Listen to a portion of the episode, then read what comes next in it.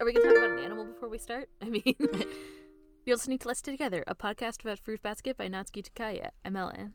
And I'm Kayla. And today we're having our mid-series recap special. Woo! I know, I'm so excited. We're at the halfway point of the Furuba manga, which is so exciting. Oh my god. It's like we made it halfway through. We're halfway there. yeah, living on a prayer. This is the quality content that we're bringing you today. Never one to avoid the obvious joke. Yes. So we're going to discuss the series so far. So I have a written uh, summary of the series so far, and then we're going to do a discussion of like things like characters, character motivations, and arcs and themes.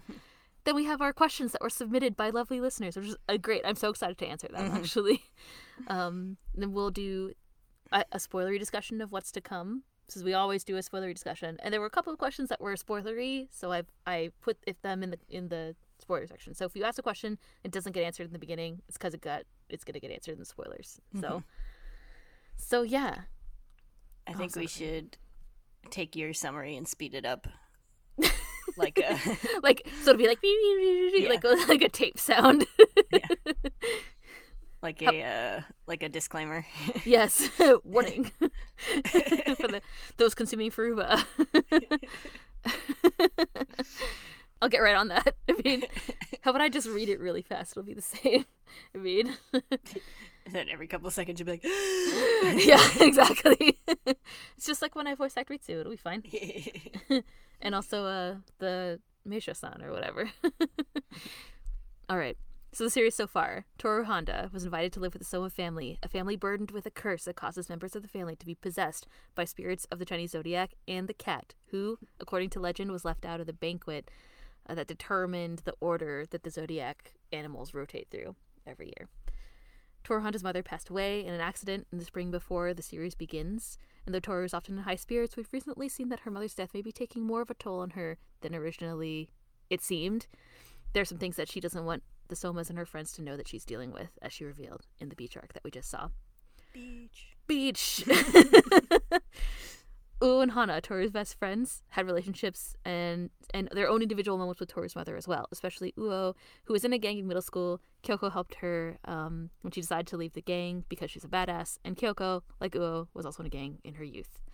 We learn that Toru's friend Hana can understand the feelings of and manipulate others with Denpa, and she struggled with this as a child. But being befriended by Toru in middle school seems to have brought her some kind of like inner peace and enabled her to control her Denpa more.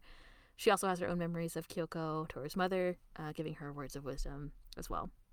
We've learned that Kyoko was a kind and knowledgeable woman, and Toru often gives advice, or as I call it, the knowledge drop, to to Soma, the Soma family that her mother gave her. The 13 members of the Soma family, as stated before, are cursed by the spirits of the zodiac and the cat. When hugged, they transform into their animal forms, and they remain in that form for an unspecified period of time and then transform back.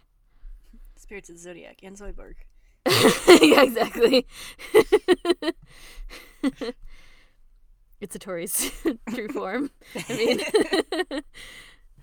the physical appearance of the Junichi, the 12 spirit. The, so uh, sometimes we switch back and forth. I don't think I've ever said, but Junichi just means 12, 12 spirits or whatever. So the Junichi.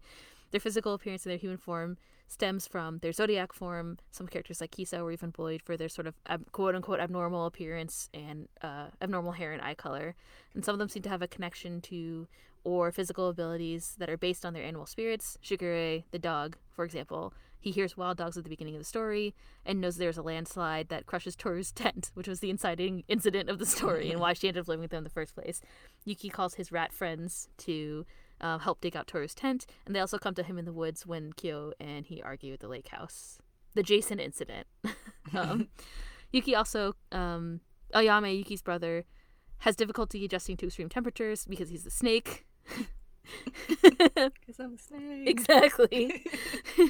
and he transforms into a snaky form. Often, Ritsu, the monkey, appears to be strong, a strong climber, and like pulled himself back onto the roof in the manga after almost slipping off. Hatsuharu the cow has two personalities: a chill white side, as they call it, and a black side that comes out when he's angry.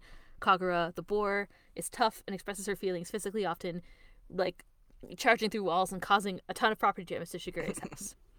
Momiji, the rabbit, often behaves kind of energetically, and Hattori is quiet, like a seahorse? Question mark.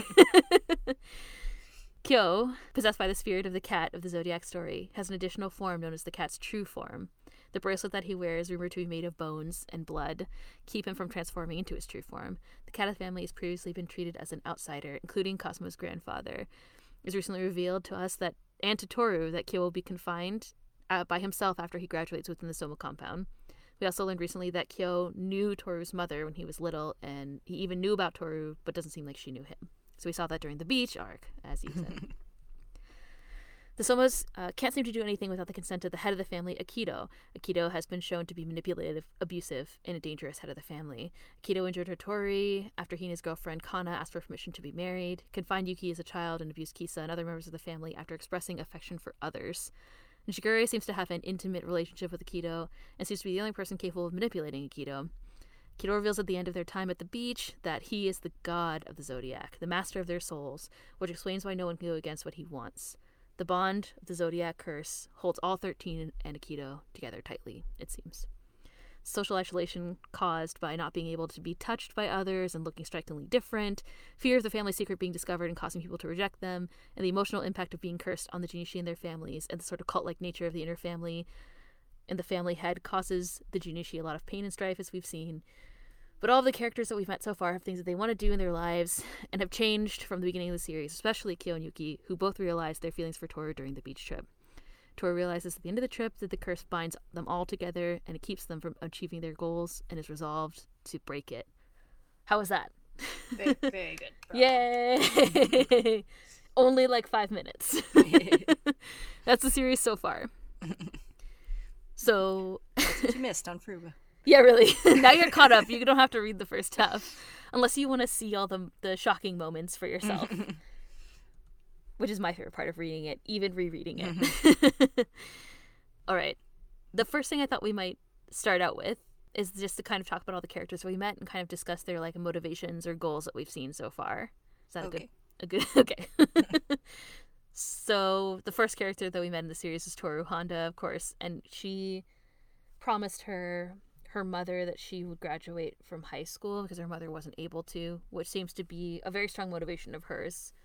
I went back and listened to our first episode, which first of all, thank you all for suffering through that terrible audio quality in our first like 15 episodes because I was like, oh, so different now. Um but Yeah, I've heard way worse. yeah. First episodes. well, that's good. We we were talking about how I was like, if you if your tent that you were living in in the woods by yourself was crushed by a landslide, and then you realized people turned into animals, and your uniform was all dirty and stuff, would you still go to school the next day? And we were like, Yeah. no. so she's obviously extremely motivated. And in fact, when there was a there was an incident where she um she like basically made herself sick from being upset by not doing very well on a test, and Kyo healed her with soup or whatever. um, and Hattori gave her a mystery shot. Wasn't that when we determined that he doesn't know that he's a doctor, and he, or he doesn't know how to be a doctor? the night school doctor. yeah. My my theory is that it's a B12 shot. Yes, I think it's a good theory. but I still stand by the theory that he needs to go to night school. and Yeah, I do um, like Hattori the night school doctor. doctor, and also the night school lawyer, the gang lawyer, our spin-off series. Recently, we've seen that Toru is extremely motivated to help all the Junichi kind of achieve their various goals and motivations by breaking the curse. That was what she resolved to do in the end of the last chapter we read. Mhm. Any other things we can say about Toru's kind of motivations or anything? No, I mean that pretty much sums it up. A lot of her motivations uh, in the beginning of the series were kind of focused around uh, kind of meeting her mother's uh, goals hmm and like making her mother proud, essentially. And um, now we're starting to get some more like kind of outside motivations from that. hmm And we also saw her kind of like freak out about her mom Mm-hmm. that was going on at the beach too. Um, Yeah. So yeah. I think yeah, I think it's safe to say she had a lot of her identity kind of bound up in her mother, hmm and it's she's starting to have some slight crises around that. Yeah, I think so. Yeah. Yes. Okay. So the next character I want to talk about is Yuki. So I wrote for his my notes that I made. I said able to be able to feel his feelings. I can't Mhm. remember exactly what he said, but there's like a line that he says that's like I want to, you know, experience things without being overcome by my feelings or my emotions or Yeah. whatever. hmm another thing that I think is a motivation of his is like you know to be able to hope for better things or hope for a better future. I feel like a lot of the things that happened recently with him kind of like against Akito, Akito is like just don't be confused that there's no hope for you, and Yeah. and Yuki's like I don't think that's true. So Mm-hmm. yeah. Also, it seems like he's motivated since he's been motivated since like post true form times. I think that he to try more things that make him uncomfortable and go outside Mhm. of his comfort zone as a part of this growth that he's having. Yeah.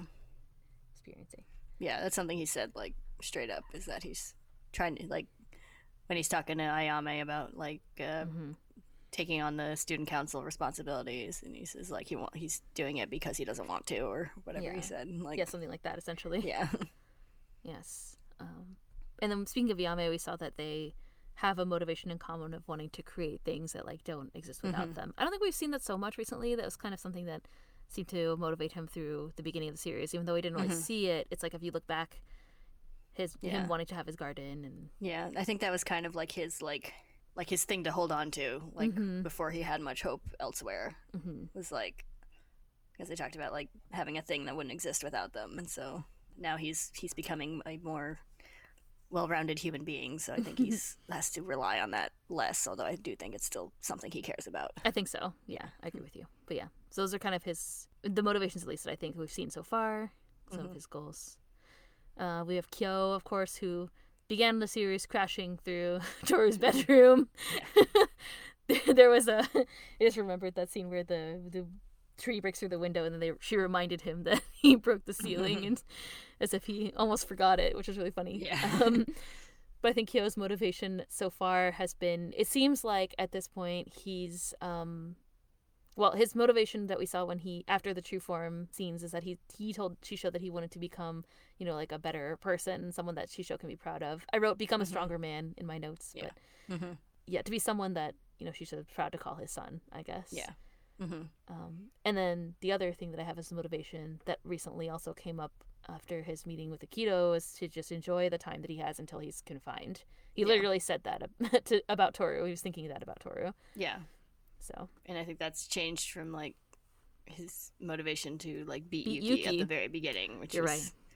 which again was kind of a desperation motivation, kind of like Yuki's plants, yes. plant thing. Like it's just like the one thing they have right now to hold on to, and but now they're becoming, you know, real boys. And so um, Yes, they're turning into fine young gentlemen. Yes. yes, yes, and yeah, you're right. This the motivation to beat Yuki was very strong. It was the only thing that was motivating him for a long time, Mhm. and the fact that he had to stay and like go to school and shit, he was like not having it.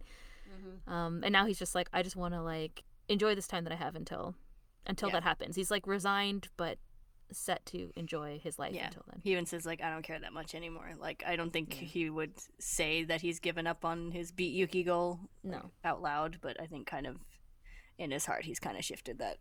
Yeah, I think so. We I don't think we're gonna see them fight as much anymore. Mhm. Um, based on yeah, that and they haven't been saw- fighting much lately. Even No. the part, even the confrontations they have, they're not like fighty confrontations like we had No. the the bit at the beach where Yuki's like, "Don't fuck this up," and he got mad, but you know they weren't Because I'm me. mad like they used to be. Yeah, yeah. yeah. I like how at the beach Yuki finally is like he's manipulating Kyo into doing all these things instead of like Yeah. fighting with him directly. It's pretty good. Yuki's his his goal is to embrace his inner asshole. He's doing Yeah. a great job, and I'm very proud of him. I'm very proud of him too. His favorite Yuki's coming up. uh next I have Momiji. So Mm-hmm. I put Momiji doesn't he said that he has a clear he has a goal, but he doesn't think he'll be able to achieve it. We saw Mhm. during the beach arc. yeah, I don't know if we've seen like any other. So some, so I have listed all the characters. Some of them I feel like we haven't seen like a super strong motivation for them Yeah. at this point. But I think Momiji's one of them. But we know that he has some kind of goal and that'll be hard for him to Yeah. achieve. He Mhm. said, yeah. He's actually he's a fairly private person "Yeah, turns out, compared to some of the others. He's, we haven't seen a lot of his interior like life. no, that's true. Other than talking about his his uh, time with his mother, right? Mhm. Too, and his his father and sister, Yeah. Toru.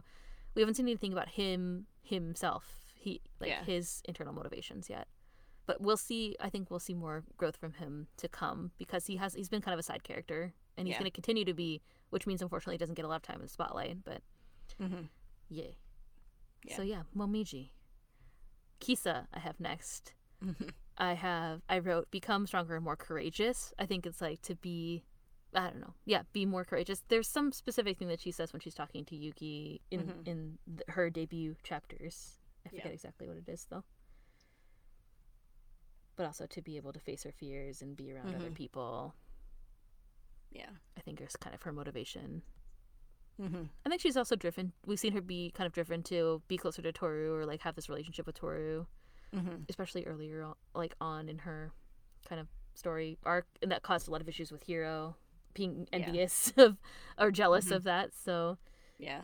It kind Um, of seems like, sort of in general, she kind of wants to be more like, like proactive about like the people who are close to her because she's Mhm. also been more like, because she talked about how like she thought Hiro hated her for a while, mm-hmm. but like now that she knows this, I'm sure she's been more like spending more time with Hiro and obviously s- spending time with Toru and stuff. So Mhm. Yeah, for sure. Um, and then, of course, when it comes to Hiro, I think that his goal is to become a more empathetic person because of his relationship and his how the things that he did kind of impacted Kisa. Yeah. as we've seen. Um, I think Kisa doesn't know yet what happened, but Hiro knows that Akito went after her after Hiro said that he loved her. Yeah. to Akito. he wants to become a prince. Yes, that's someone that Kisa can be proud to be with. Mhm. um, and we've seen him struggling with that, continuing to struggle with that at the beach arc. But Mhm. um, I think he's still grown a bit, though. Yeah. He like chilled out a bit. He was Mhm. trying to be nice to Toru, except for all the times Yeah. that he sassed her about her mom. But Yeah. although we, I think we decided that he wasn't trying to specifically be sassy. He was just like, "Why do you always Mhm. talk about your mom all the time?" Yeah. He's just he's just a blunt person. Yes. So like even when he's not actually trying to be a little dick, he's he's he's just kind of a little dick. yeah he just doesn't really think everything through. He just says what's on his mind. hmm So I think that's kind of his motivation. Mhm. Um, and then I have Hatsuharu next. So we've seen so far Haru to be someone who's interested in taking care of other people. Like he often is the Mhm. one who comes in and like helps. He's like the only one who Yuki will talk to about his feels at this point, yeah. like his deep feelings, other than sort of like the Yeah. cryptic things that he tells Toru. But hmm Yeah. There's been talk about him like trying to protect and care for people, sometimes at like his own expense. So Mhm. I think that may be his motivation hmm uh, so yeah, far. I think we can say some of his, motivation is to you know look out for Yuki. Yeah, for sure. Yeah. Um, he doesn't seem to put his himself before other people, though. Yeah. Like he was also the one who came to find Kisa and Mm-hmm. was active in trying to get her to go back to school and stuff like that. Yeah. And like Yuki even points out that like he does stuff like that a lot. Like Mhm. Yuki's always like, "You worry about other people. What about yeah, you?" worrying about everyone else. Yeah. and- yeah, and I think Yuki has a top spot in that, but he obviously, in general, just kind of tries to look out for everyone else. I think so. Another character that we met, I'm going to skip around in this list a little bit. Another character we Mhm. met uh, so far is Ritsu Soma, the Mhm. monkey. And I Mhm. think that Ritsu, Ritsu is trying to develop more confidence, Yeah. to eat his ova with confidence. The confidence of Ayame yes. is his motivation. yeah. And I think to be a person that his, you know, his parents and other people can be proud of, right? Mhm. Um, it seems like he's working through that. Yeah. We don't get to see a lot of Ritsu. That's just from those like two chapters that we saw him in. Mhm. So we'll see how that goes. Moving on to other older members of the Zodiac, we have like Hattori. I think Hattori. I, I think that we've seen so far that maybe his motivation is to protect the younger like Junichi and Toru, Mhm. and because the reason I think that is because he talked about it at the lake. I think he's like, I just want to make sure that the same things that happen to us don't happen to them. Um, and then we often see him coming in and stepping in Mhm. to take care of them. Yeah, I think uh, I think it's starting to change a little bit, but I think up until pretty recently, his motivation has been like to not let others get hurt the way he was, Mm-hmm. Yeah, including himself again. Yes. yes, I think you're right. like even when he was like you know first introduced and being kind of a dick, what he was trying to do was drive Toru away so she wouldn't get hurt. yes, yes, Mhm. And they were all scared of him. But he's a Yeah. he's a kind person. He Mhm. patted Toru on the shoulder. We Yeah. saw. Mayu cried for him. I mean, Yeah. um, yeah. I think I don't know that we've seen any other. And the other thing about him is like it's not really his motivation, but he kind of like he's like I'm not gonna go against you to Shigure and all his Mhm. machinations or whatever. So I wouldn't say it's a motivation, but I think he's definitely he sees that things are happening. Um, hmm but I think he's just like he's trying to hedge his bets. Like he just doesn't want bad things to happen. Yeah, it's like he. I think he wants things to change, but he's too afraid of himself and others getting hurt. So Yes. he doesn't want to push things too much. But if they're gonna happen, he's not gonna stop. Yeah, he's like, I'm cool with this, but also Yeah. don't fuck shit up. Mm-hmm. and then we met Ayame, who I think his main motivation that we've seen so far is to develop a better relationship with Yuki. Mhm. He's very like driven by the guilt of like not being close to him Mhm. as a child, not knowing, not caring about his situation as a child. Yeah, yeah, I think we can say his specific motivation is to forge a better relationship with Yuki, and a slightly more general version of that is to kind of make up for his like shitty behavior in his youth. hmm Yeah, I think you're right. We've seen a couple other things get alluded to. yeah, because he's Um, talked he's talked about he's referenced like his bad behavior in reference to things outside of Yuki. So. Yes, I think in particular with Yuki we've seen, but yeah, other things too. Yeah, his obvious his obvious one is focused on Yuki, but I think there's allusions to other things he's trying to make up for. I think you're right. Mhm. And then then we have Shigure, who's Who the fuck knows? yeah, who the fuck knows? My note, my notes just. I know we're looking at the same thing. My notes just say question mark, question mark, question mark. yeah, It's like he's definitely motivated to do something. yeah. Yeah. He definitely has a goal. He's made allusions to having a goal and being willing to yeah. do some questionable things to get that goal. But Yeah. To achieve it at the expense of everyone else involved. the question is, what is that goal? yeah, We there don't seems to be some general idea of shaking things up, making things change, hmm but it's not yeah, very changing specific. things, changing things within the family, not just like Yeah. in society or whatever. Yeah, not yeah. He's not like a revolutionary, but um, Um, yeah, and I guess related to that, there's also Rin, who, d- who what? he's like, "Do you hear the people sing, sing the song?" Such a nerd. I mean, actually, I know the people like musical references, so As they should. yeah, it's right. They're everyone is right. It's good that they do because I got a million of them and I ain't stopping. No, this the musical train is not going to stop. Um, but speaking of Shigure's mysterious motivations, we learned that Rin feels like the only person she can depend on is Shigure. Like Shigure is her only hope, or whatever she said to Hiro in the hospital. And who knows what the fuck her Kenobi. Yeah, basically. yes. Couldn't make a, a Princess Leia joke fast enough. Sorry. But yeah, she so she we saw her she said that in the hospital we saw her interacting with Shigure in like a sort of weirdly sexual way that one time. Um, or like perhaps off-puttingly sexual way that one time, not weird.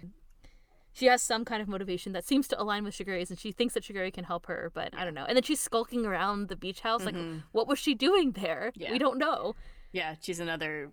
Clearly, is motivated to do something, but it's not clear what that is But yet. what was it? And also, what happened to her? She just like faint somewhere in the woods on the Yeah. beach, and then we haven't seen her since then. Who knows what happened? Yeah. She She's just probably still. She's probably like still bleeding internally. Like, Probably. yes, she's there just like kicking the sandcastles down every night after they make them or something, hiding Yeah. in the woods. So, I can't remember the exact joke. It's like, it's like they said all my bleeding was internal. That's where the blood's supposed to be. Is that another Arrested Development joke? yeah, I think that was Brooklyn Nine Nine. Okay. All right, and then so we have so we had Rin, uh, Rin and Shigure's mysterious motivations that seem to be intertwined. We also met uh, Kureno, who seems to be resigned to his fate with it to Mhm. be to remain within the Soma family forever, as Akito wanted, at least. Yeah. He says that he's the happiest of anyone, but Mhm, that is yeah. a lie. We can see. Yeah, he's got he's got hints of wanting things other than what he has right now, but Yeah. he's not really motivated to do anything about it at the moment. Doesn't seem like it. Yeah. Yes. And f- then finally, I think we have. Um, I, I didn't include in this list. I'm sorry. Uo and Mhm. Hana are great characters, but I don't really see them as having like strong kind of motivations for the course of the story. hmm We've seen how they interacted with other characters in the story, but for the things that are kind of like coming, I- I don't see them as having some. I don't know. Yeah, they're fairly they're fairly static characters. Most of Yes. their development has already happened. I mean, we've seen Yeah, which doesn't make a bad character. No, they're great. They're wonderful characters. I love them. But like, I mean, we've seen that uh, Uo has this sort of non-relationship with Kureno. I Mhm. guess that may change things later. But I don't know about Hana. Hana doesn't seem to have developed any other major connections at this point. Yeah, and I think I mean they both have kind of a a motivation to protect Toru, Yeah, I think so. but But d- other than that, I don't know that yeah, nothing that's going to change the course of things in the story. Yeah. Um, I think, and then or like I don't know if we're gonna see them develop more, that much Mhm. more. Um, yes. So then fi- finally, of course, we have Akito, the Mhm. who we know now is the quote unquote god of the zodiac story, whose main desire seems to be to keep them isolated and keep the family together. Yeah. Keep things the same. His motivation is to stop everyone else's motivation. Yeah, basically. Nobody grow. Everybody stay the same. so yes. He says, "I wish they all were static characters." It's like I love Uo and Hana. They're my favorites. so I also wanted to any other things we can say about our characters so far? I don't um I guess other characters that we've met would be like Kyoko. We've seen some of Kyoko's Toru's mother. We've seen some interactions with her and other characters. Mostly it's through Toru, Yeah. which is kind of an interesting filter. But then sometimes, occasionally, we see her kind of interact with other people. We saw that Kyo has a connection to her, as I stated, mm-hmm. and Uo and Hana as well. Yeah. I think it's just safe to say she does not have any motivations right now. No, I would. I don't think so. the best jokes are death jokes. I mean, yes. So they. So Death is coming. Might as well laugh at it. It's true. and um, there's also. I mean, we met Toru's family. Their motivation seems to be to just like get rid of her, like Yeah. keep her away from the family, which is so harsh. Yeah. But yeah, Except for her grandpa, he's cool. he's he's pretty rad. Um, and then oh, we also met uh, Kazuma Soma. I Mhm. don't know that he has a strong. His motivation is to protect Kyo from the confinement. I think we've seen. He basically like resolved to be like, I will not let them confine Kyo. Like fuck all y'all. Basically, His goal is to be a good papa. he's a good dad. He got Kyo fireworks. Yeah. And he taught him what trains are. it's the best dad. Yeah. um, yeah. We met some other characters. I think that's kind of the major ones. Yeah. Like we And we've we met all the Zodiac. Yeah. We met Kakeru and Machi, but not enough to Oh, right. really talk about them yet. Did we even get their names yet? I forget. Yeah, I think we, we decided we called their names. Yeah, he met them Oh, that's right. He went and talked In to the them at- in the council room. before yes. Okay. before the beach. The beach. Yeah, you're right. I forgot. Uh, we didn't get their names in the anime, but we did get their names in the manga. yes. Yeah. So the the beach. I mean the beach. the so we met. Yeah, we met Machi and, and Kakeru, the student council peeps. We don't know that much about them yet. Yeah. Um, yeah. So that'll be interesting when Mm-hmm. they come back. We're going back to school, so hopefully there's going to be more student council. But Yeah. I don't remember what chapter comes next. It's good. it's a good time. Yeah. so that's kind of everybody we met so far and their sort Mm-hmm. of overall motivations that I think are going to kind of move us through the next part of the series. Yep. They've been established and changed a lot, like you- as you said, especially with Kyo and Yuki and Toru. Mm-hmm. Yeah. So. so one thing we said we wanted to do to transition to another topic Mm-hmm. is that we we said at the beginning of the series we wanted to track themes and also we wanted to track kind of like the change of the curse, things that we learned about the curse over time. So I thought we could do a little recap of the curse, what we learned so far. They turn into animals and then they turn naked. Yeah, basically, in a cloud of poof smoke. That is what we learned so far. That's the first thing we learned about the curse. Um, we also noticed that there are the people who are cursed tend to also have some kind of like physical attributes that are related to their animal forms as well to a certain extent. Some of them more than others. We also learned that the person possessed by the cat has a true form, quote unquote. Yeah. That is another like monstrous form that they turn into Mhm. that is controlled by controlled by the like bracelet that's rumored to have been created through like some kind of human sacrifice type Yeah. situation that prevents them from changing into the true form. I think we learned a couple of other things on the way. Like we learned about their the families. So like it's not really only the the thirteen and God that are the quote unquote God that are affected by the curse. Like obviously their families are also impacted. Like Mhm. you know one parent can't ever hold their child. Yeah. So we've seen a lot of issues that come with that. Mm-hmm. Um, I guess we also Momiji explicitly said that there's parents either like completely reject their children or become overly protective of them Mhm. because of the the curse. Yeah. So we've seen a lot of family drama that stems from that, Yeah. to say the least. Yeah. and then most recently, we learned that in addition to kind of like the animals of the zodiac story, the curse includes this bond with a god figure that seems to have kind of like absolute control over them. Like the the Junichi aren't able to, they aren't able to go against Akito's word because of the curse. It's implied. I guess we also learned that like uh, there are people like Hana. Hana can tell that there's something different about the Somas with her Denpa Yeah. something we learned about the curse early on too. Um. Oh, and then of course we we also learned recently that Toru's resolved to break the curse. There's something Mhm. about the something she has put together based on what Akito said and the way that they interact with Akito, the way that the Junishi interact with Akito, that this bond and keeping things unchanging is something that's going to prevent them from achieve. They can't go. I guess like, you know, if you if you unpack all of this, it's that the Junishi aren't able to go against Akito. Akito wants everything to remain the same, and so they'll never be able to achieve any of their goals or their motivations that we just talked about. Yeah. And so Toru is resolved to then go against that, even at her own expense, the Mhm. expense of her own safety, probably. It's kind of a big deal. Also, to transition to another topic, I think like the so one of the things we also said that we would kind of track through this is you know obviously like the themes or the ideas that are being communicated through Furuba, and I think a lot of that revolves around a lot of those things that we've seen revolve around directly or directly like impacted by the curse and the impacts that it, the Yeah. curse has on the Junishi.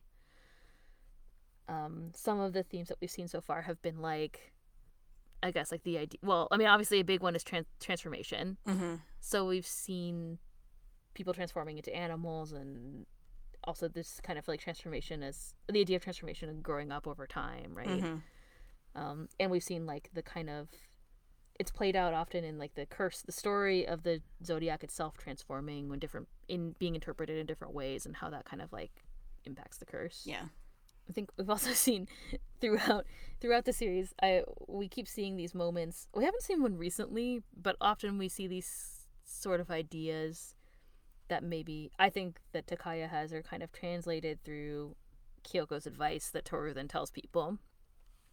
So like when we look at chapters, we see things like um, the importance of things like forgiveness and being accepted by others Mm-hmm.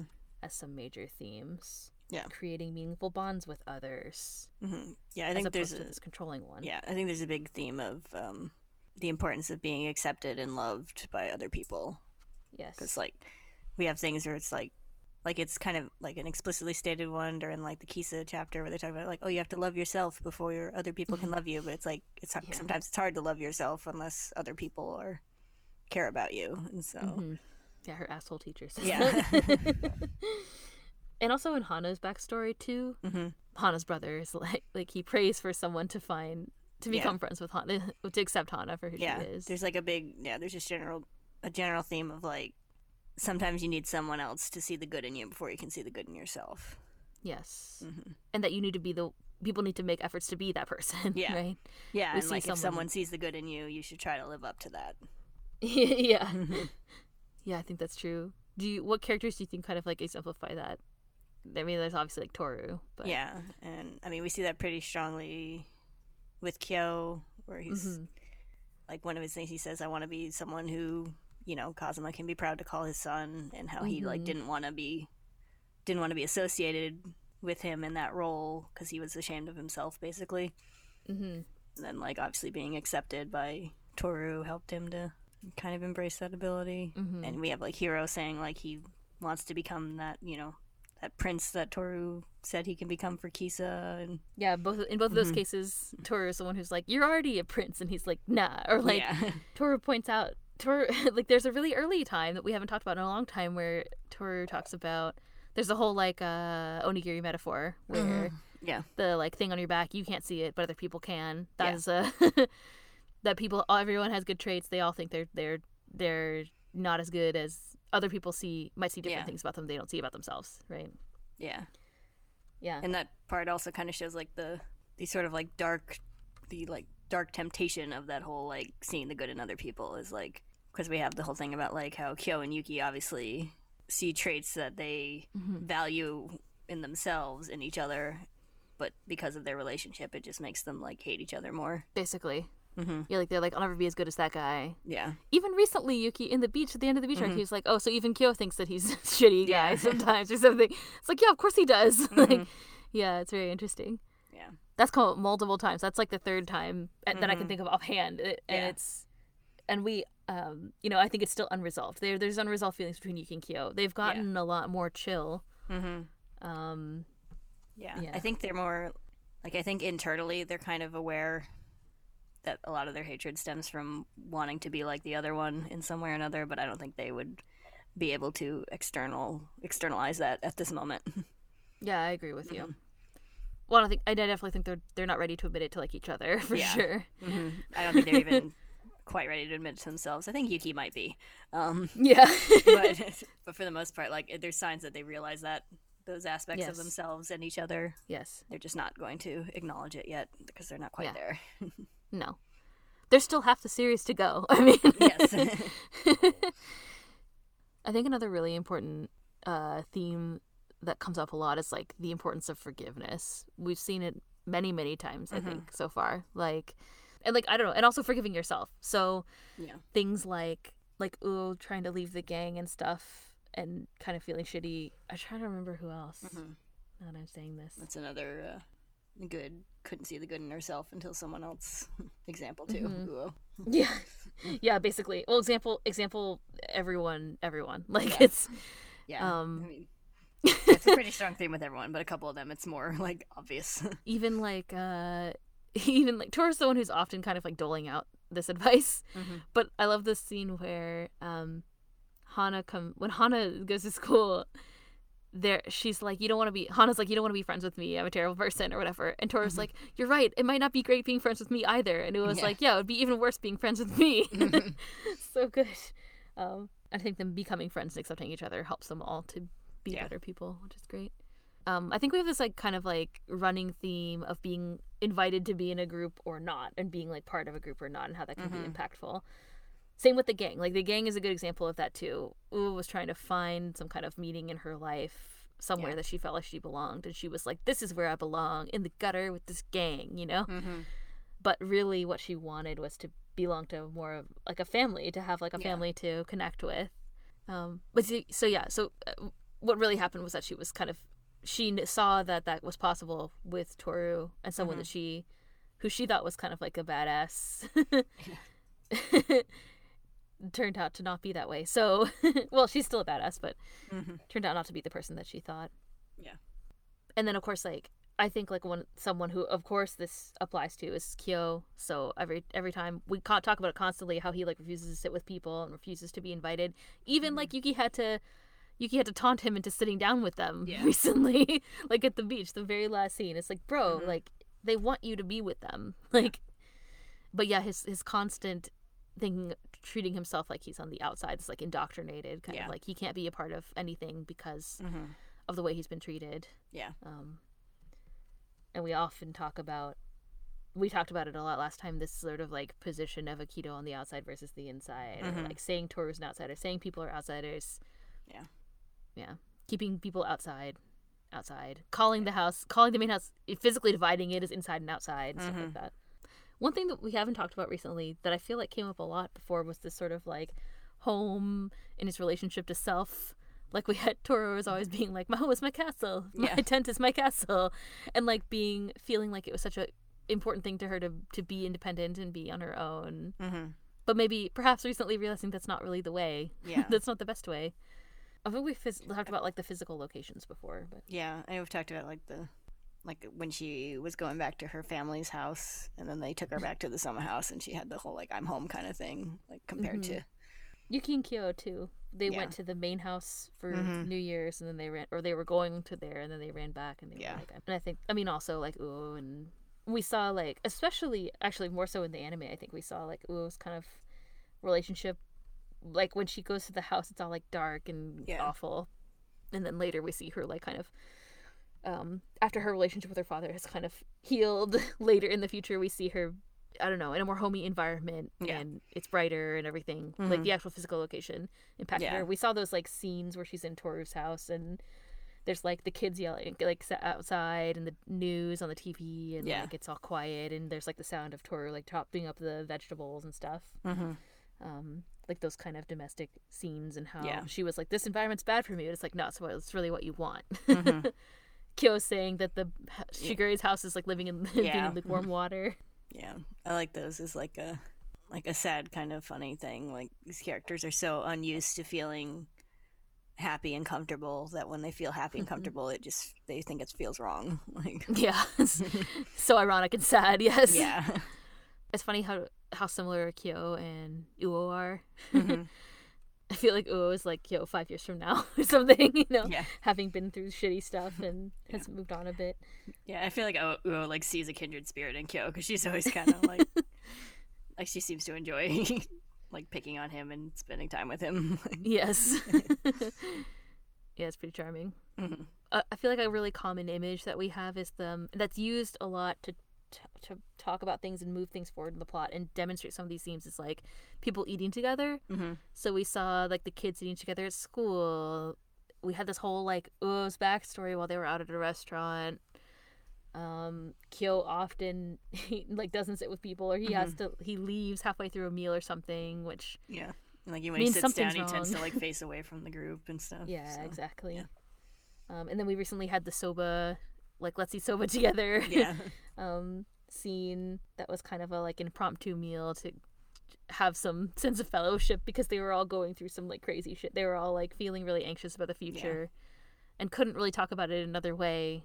And so what they were able to do to kind of bond over that was to have a meal together. So we see Mhm. that often and I think it's I think it's on purpose. It's not it's not just it's a part of daily life, but it's also just a situation where you can actually bring everyone together and yeah, see what's going on with all the characters. So it's often a device that Takaya uses. Mhm. I don't know if it's a theme, Yeah. but it's kind of kind of a symbol, like like you can kind of tell like what's going on with the relationships by how the meal goes, basically. yeah, basically, mm-hmm. it's a temperature check for what's going Yeah. on. Essentially, I also have a another theme that I wrote down, which is just it's better to be loved than feared. I don't know mm-hmm. how to describe it in a different way, but it's An- like anti Machiavelli. yeah basically the it's the contrast basically like i think that this kind of idea is represented by the contrast between toru and akito even that we've seen so far especially in the beach uh, these last couple of chapters where everyone is like i want to hang out with toru more. And you have akito being like i'm in control of everything. Yeah, and toru's like i want to help them so. Yeah, and Akito seems unable to like not conflate fear and love, like yeah because we that's have like the true. scene when he's like first greeting everyone at the beach house, and it's like, "Hi, I love you all," and like after we've seen them all, like you know, sullenly go over there. yeah basically yeah, and talking about and when he's talking about Yuki, saying like, "Oh, Yuki's still afraid of me, so he'll come back to me." Like, Yeah, exactly. yes, you're right. That's a very uh it's a good strong marker of that Mhm. idea. I think change and relationships like are kind of the two big words for the series. So Yeah. We did recently talk about how there was like kind of a theme or an idea that like even like a chance meeting with someone can change a lot of things for you. mm-hmm. Like Uo happening to meet Toru at school or like yo yeah, even like Toru running into them in the woods. This is Yeah. happening to tent camp in the woods has changed a lot of things Yeah. clearly about her life. yeah. It's just kind of a big thing about like the impact other people have on your life, and that can be like a fleeting meeting or you know a big huge relationship. So Mm-hmm. Yeah, it's true. I guess one that we haven't talked about yet is kind of like uh well like I guess Ritsu said that they want to find a reason for living. I feel like that's something that kind of comes up a lot. mm-hmm. Like we talked about all the characters' motivations, but I feel like that's kind of Yeah. I don't know, maybe not a theme, but also an idea that's con- that's sort of recurring, yeah, which is also exemplified by a Kyoko wisdom drop mm-hmm. and Toru talking about her reason for living. Sometimes that reason can change, yeah, which I think we're seeing. But on a sort of related note to this, to themes, I guess one of my favorite Kyoko wisdom drops is the like it feels like crap, but it'll help you grow. I feel like that is kind of like an idea that's represented a lot, where it's Yeah. like, you know, pain is essential to moving forward in life. The one key thing, oh, we haven't talked about it yet, is the like, uh, yeah, hurting people and being hurt by them helps Oh, you yeah. grow. that's yeah, we talked about that in a while, but that's like a theme that's set up from the beginning. I think is true throughout the whole series. Like every almost everything that kind of Mm-hmm. That happens sort of relates to that. Like it's you know being helped by other people or yeah, learning from the ways that you hurt other people is Mm-hmm. important to helping you grow. yeah, and that's just like that's just part of being a human being and living in the world. Yes. Yeah, people who don't live in the real world, like Akito, for Yeah. example, don't understand that. It's interesting Yeah. you say that. It's a good point that you say that Akito conflates love and fear, Mhm. as opposed to like people who, you know, have other, other maybe real world experience. Seems like Akito is pretty sheltered. We can Yeah. see from the things that have happened so far, and others who have more Yeah. experience, I think, don't think like that. Mm-hmm. All right. those are all the, the kind of like big things I wanted to talk about so far. I think that we've seen. Yeah. Yeah. As our, I guess as our recap before we go to questions, I think we're gonna see some big things coming. Obviously, like this is set up. Basically, the point up to now is that we've set up the curse and then set up that Toru is determined now to try to break the curse. So Yeah. I think we're gonna see everything sort of fall out from there, which will be Mhm. very interesting. Yep, Times they are a changing. Yeah, they are. are you ready to do some questions? So ready. Okay, I'm really excited. This is like super exciting. Thank you all for sending questions. Mm-hmm. We got a lot of um we got a lot of questions from like a handful of people, but it was a lot of questions. Mhm. So excited. So basically like I organized them into into light topics. So there's kind of like the order is that we're going to talk about the manga, there's some questions about the anime, there's a couple of questions about us and then sort of about podcasting, and then we do have some like I said we have some spoiler questions, so we'll serve those for the spoiler discussion later. Yep. And um, some people ask similar questions, and some people ask multi-part questions. So Yes. some might be kind of combined. We'll mention, you know, all the names though. Yeah, And mm-hmm. some might be split up into different sections. So Yeah, I definitely split. Some people would be like, "And what do you think about this? And what do you think about that?" And I was like, "I think these are three different questions, so I'm just gonna split them up." Mm-hmm. But yeah, they have been attributed. Yeah. So okay, so All right. Question number one, I guess, kind of asked by two different people. Just kind of what started us into Furuba? How did we get into Furuba? And these were both kind of asked by Death Small Caps and Steven Universe, both on Tumblr. did I ever mention? I know I've told you, but I don't think I've ever mentioned on the podcast that one thing that I really enjoy about watching the the Tumblr and stuff is everyone's usernames. They make me Yeah. really happy. I'm like, oh, that's a good one. yeah, there's some quality usernames out there, so Yeah. congrats. Congrats to everyone. Yes. uh, so I can go first, I guess. Answer first. So, so um, back in the day, probably around. There's a later question about when we met. Probably around when we met, I started getting into anime. I was in like middle school, and I was mentioning to some people at school that I liked some kind of some anime. I don't remember what it was. I don't remember all the context of the conversation, but I remember who it was with. And this person suggested, she's like, "Well, if you like whatever, then you'll probably like this thing called Fruits Basket." And I was mm-hmm. like, "Okay, cool, whatever. I just want to read everything right now and watch everything." And I remember that she also loaned me like a bootleg of the anime with like shitty subtitles. and I remember watching that a bit later. Um, that was pretty great. uh, but yeah, so that person so recommended it, started reading it, got really into it. That was in I don't know, like the early 2000s. So it'd probably been coming out for a Mhm. couple of years. Probably just started getting released in North America. Mhm. And I don't know, I just it was a great series. It was compelling. Um, I think it was relatable in the time probably that we read it the first time too, because we were Mhm. kind of in middle school, high school. Yeah. Yeah, I can't remember Um, exactly. I'm yeah. almost certain I borrowed it from you. That's probably I can't, true. remem- I can't remember if it was the anime or the manga first. I don't know. It was so long ago. Yeah. Yeah. It had to have been like 2002, 2003. So Something like that. Yeah. Yeah. I remember I was I definitely the in middle anime was out in the US, and I think the manga had like just started to come out. Probably. Mm-hmm. As I said before, I got a bootleg version of it. So Yeah. or like I borrowed a bootleg version of it first, which is Mhm. really funny. Yeah, I remember you Um, making jokes about how like they called like Uon Hana fish and flour. Oh yeah, that's right. yeah, they called Kyo Cap for some reason. It was pretty great, so we make Yeah. jokes about that sometimes. My sister and I watched it together, and we make jokes about that a lot. But it Mhm. was uh, it was a good time. This is what we had to deal with in the days before simulcast. So. yeah.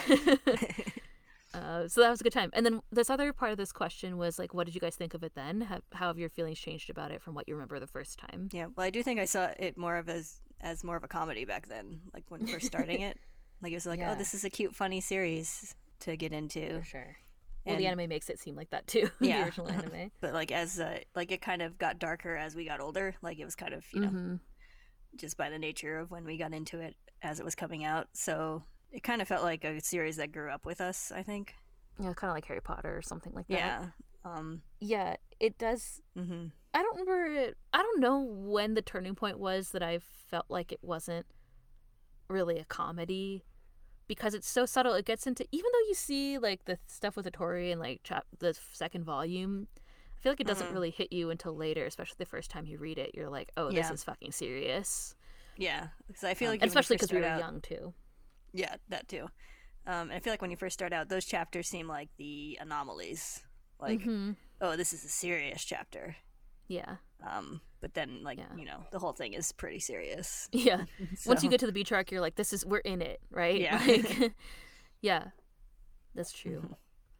I feel like I, uh, I don't remember how strongly I felt about it then. I mean, I know I really enjoyed it, um, Mhm. and I was super into it. By the time, like, I remember when the there's a specific thing that happens. I can't say it because it's a spoiler, but Mhm. I remember when some of the chapters actually were released, and we, by the time we were in high school, Mhm. And like seeing them live and being like, I want to read this so badly, and I Mhm. can't. I remember Yeah. that. By then, I knew that it was serious. Mhm. Yeah, I remember kind of. I think I sort of fell away from it a little bit. Like, Mhm. uh, like probably like when I caught up to the English release in like manga chapters. Mm-hmm. But I remember seeing like some stuff in scanlations. Like I remember seeing the the scene in uh, when they visit Shisho's house when they're oh like yeah, standing by hands the like, touching, the stain on the wall with their hands touching. Everyone's like, ooh. Yeah. Um. Yeah, but I remember kind of like I wasn't really reading it at that time. I would Mhm. see the occasional scanlation, and then like when it started to get toward the end, I was like, oh, I was like, oh, this is getting real. I got to get back into this. So, nice. yeah. I think one thing that I guess changed is like the probably the first time I read it, I was really more into the like romance rather than the psychological Yeah. aspects of everything. I was a Kyoru shipper from the beginning, and as we can see now, the relationship is really developing. So I was like, oh my god, oh my god, this is so great. I remember that feeling like that a lot, uh, which is probably also a byproduct of being in middle school, high school. but Yeah.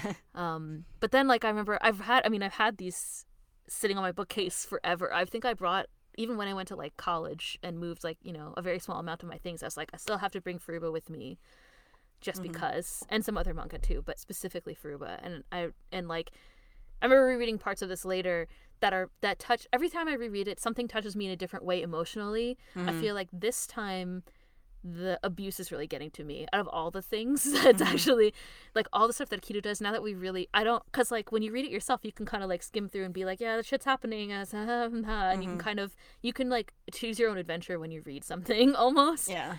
and now that we have to i feel like we really need to talk about these things i feel like it that's the thing that's touching me the most emotionally this time hmm Yeah, and I think something that's definitely changed for me is uh, going from reading it. Like I said, it was like 2002, 2003. We were like young We were kids. teenagers when we 1st Mhm. started reading this, like younger than the main characters. yes Um, and now we're adults. Like we're like almost 30. yes Um, yeah. Yeah. Um, and like looking at it now, I'm like, like I think at the time it's like you just read these series, you're like, oh, these characters and they're going through stuff and they're like me and stuff. Yeah. But now you're looking at it, you're like, these are children.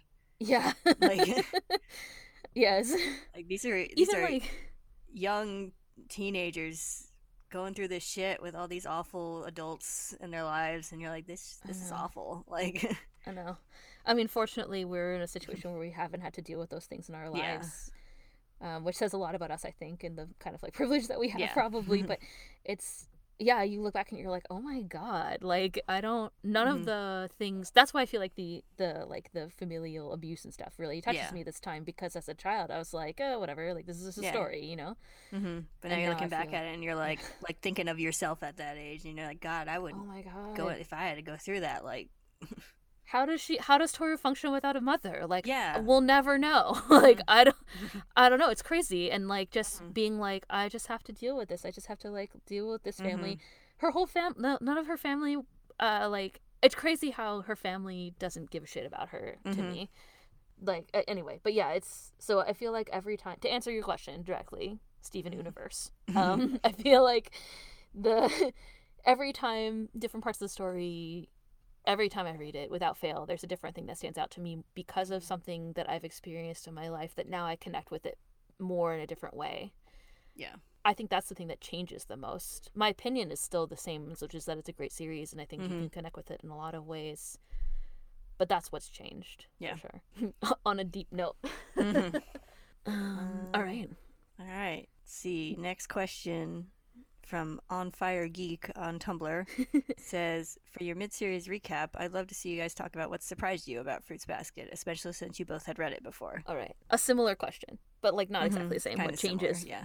It's similar, but I think what surprised me this time the most well, the abuse does surprise me, but Mhm. um, like seeing Momiji get punched in the face last time. I was like, oh my god, I can't, I can't Yeah. even.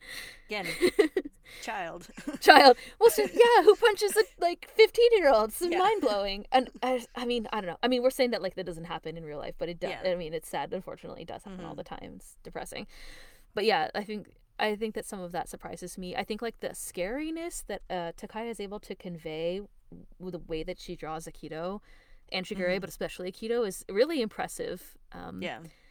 And like the emotion we again like now so now that we have to now that we're as we go through this i have to report to you what happened every Mhm. time and and we joke about it a lot about describing people's expressions but it's very challenging. They're all Yeah. very mixed and they're very real like you can you know what the character's feeling but it's so hard to verbalize sometimes. Yeah.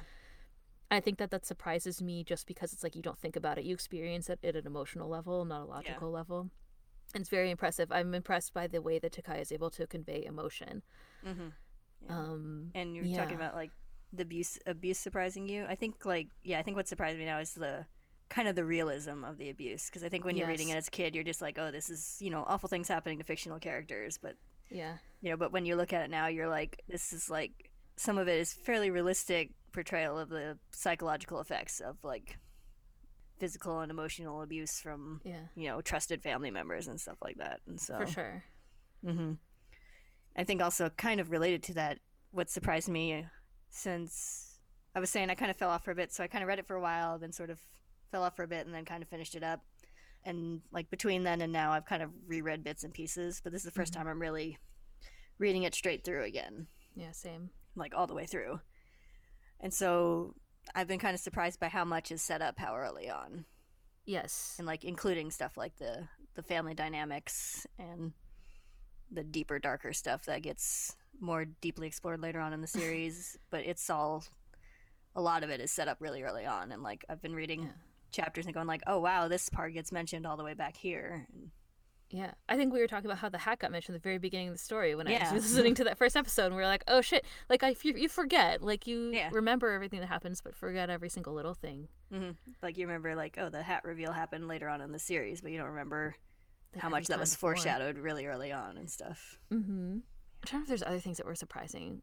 I think also one thing that uh, constantly surprises me is like Yuki's development, and that's Mhm. partly because there's a question that's coming up about characters, like your favorites and whatever. But yeah um Yuki as the first time I read it Yuki wasn't really one of my favorites so I didn't pay that Mhm. much attention I mean you s- I kind of I remember thinking like wow he's really different than he used to be like now I kind of like him the first time I read it and really not liking him at the beginning and now it's like because we're tracking it so closely I see him Mm-hmm. changing I'm like wow good for you Yuki like even like you know several chapters before I probably realized it the first time Yeah. I feel like I'm surprised by how much he changes so quickly as opposed to other characters Yeah, I think kind of the depth of various characters in general is another thing that's surprising when you like read it all at once, knowing where it's Mhm. going and everything.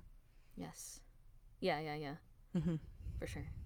So yeah, so okay, related on a related note, next question, which came from a couple of people. Again, like a couple people asked us. So like, um, so Steven Universe also asked, uh, what are your favorite characters and who were your faves when you first read the series?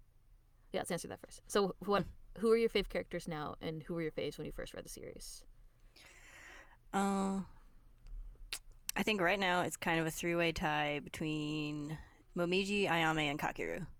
Okay, Those are Good kind of my favorites. Um, some of that I can't really talk about why. that's okay. Uh, but those are kind of my three favorites nowadays. Um, with special mention also for uh, Hattori and Yuki. Yeah. Yeah. They're not my fave faves, but I like them a lot. Yes. And that's very different from the first time I read it, where I'm pretty sure my favorite was Kyo. yeah. Yeah, and I still like Kyo a lot. He's still a very good character. He's I still enjoy him a lot.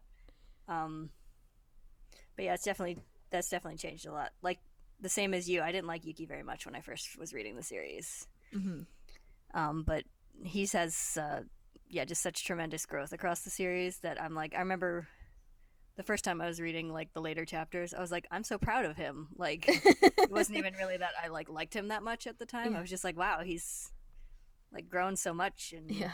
come so far. I'm kind of proud of him. But Yeah. like now, like reading it back, like even in those early days, like knowing what his like inner turmoil is and where he's going Mhm. and everything, I'm like, oh, Yuki. Like even in the early Yeah. chapters where I didn't care for him that much. Yes. Mm-hmm. Yes. I agree with you. They're all good choices. Yeah. First of all, there's no characters in Furuba that are bad choices, really. Mhm. Um, some people are like, I hate Akito, and some people are like, I love Akito. Like, yeah, Yeah. good reasons for both. um, You're fine. Yeah, I like Akito a lot too as a character. Um, Akito's a good character. yeah, Not a good theoretical person, but a good no, same with Shigure. I like Yeah. Shigure a lot as a character also, but not a good person. Yes. I enjoy Shigure's presence. He creeps me out. It's still kind of Yeah, yeah, there I don't know. I'm uh I I can't say that I I I don't know that I enjoy I enjoy reading it their interactions for like the drama, hmm but they still f- kind of freak me out. So it's fine. That's why we read things. This is for the experience of being Yeah. freaked out, right? Point Um, of art is to evoke emotion. yeah, yeah, and it's happening. I would say probably my favorite characters the first in the first pass was probably also Kyo. Um, I always liked Kyo. And I like Machi. I liked Machi. I remember liking Machi Mm-hmm. in the beginning of the series. Or like reading it the first time. Um I'm trying to think of who else. Like basically them and I I've always I think that I always liked Toru, but I think I like Mhm. Toru even more now. hmm Yeah, I was gonna say I was like special shout out for Toru. I've always liked Toru. Like, I've always liked Toru. I think that's a common character that people didn't like yeah, and I never originally understood why. She's like more now, but yeah, I've always liked Toru. Yeah, and I think that's gonna get rehashed again with the anime and stuff too. Um, Probably. People are like, "Oh, she's so perfect" and whatever, but she's not. Like we see it; it's happening now. Um, Yeah, even early on, like I think that I do think the first anime had some impact on that, but like because even in the early chapters in the manga, you can see Toru's like flaws and insecurities.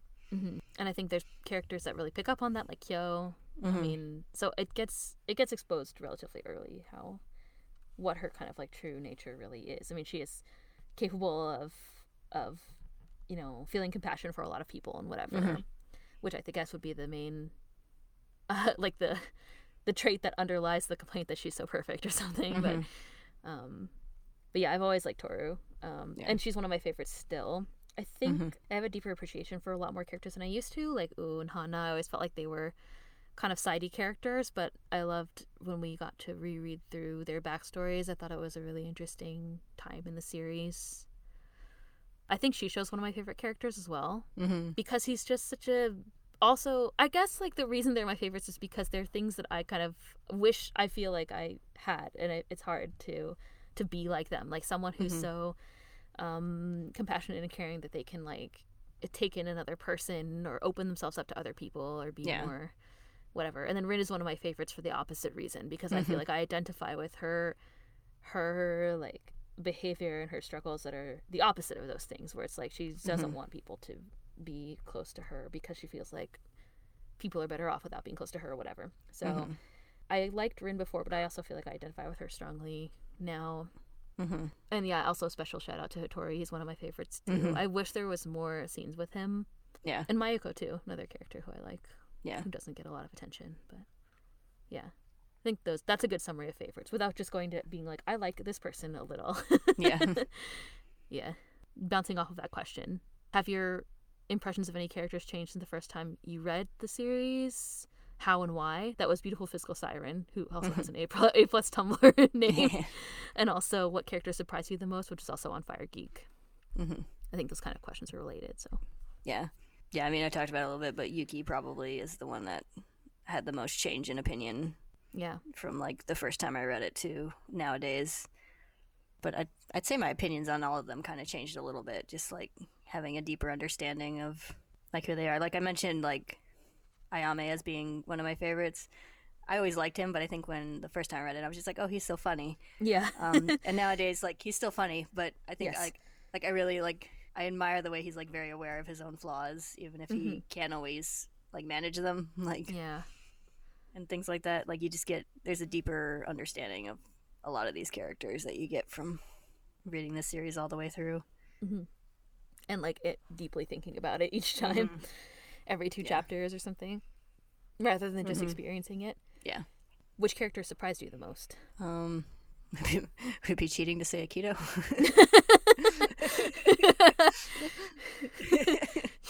you mean because of the abuse or because spoilers? of lots of spoilers. Um, Okay.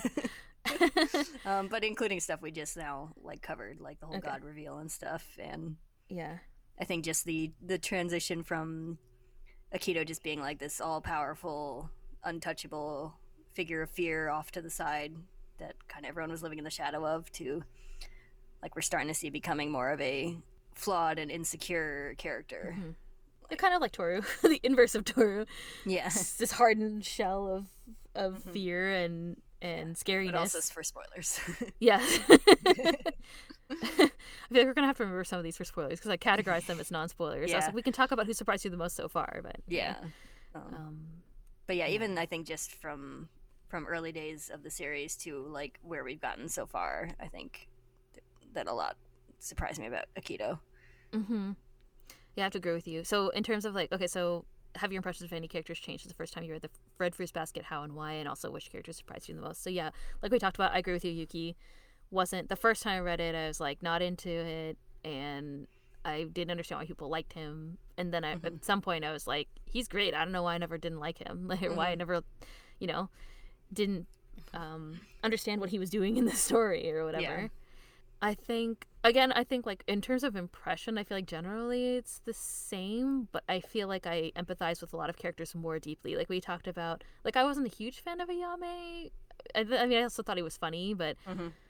but um, I feel like I empathize with his struggle a bit more as an adult, having made more more mistakes and like maybe Mhm. hurt more people and stuff than as a teenager. Feeling more empathetic Yeah. about other people, I feel like I empathize with his struggle a bit more. And I do think I also agree with you that Akito surprised me the most in terms of just how scary Akito is. Like there's something about the way uh, I think Takaya does a good job of making Akito be scary. Yeah. Um, Yeah. And I think yeah. like despite all the like, you know, supernatural curse stuff, Akito's frightening in a very real way. Yeah, for Like- sure. Like there are people like Akito in the world. Yeah.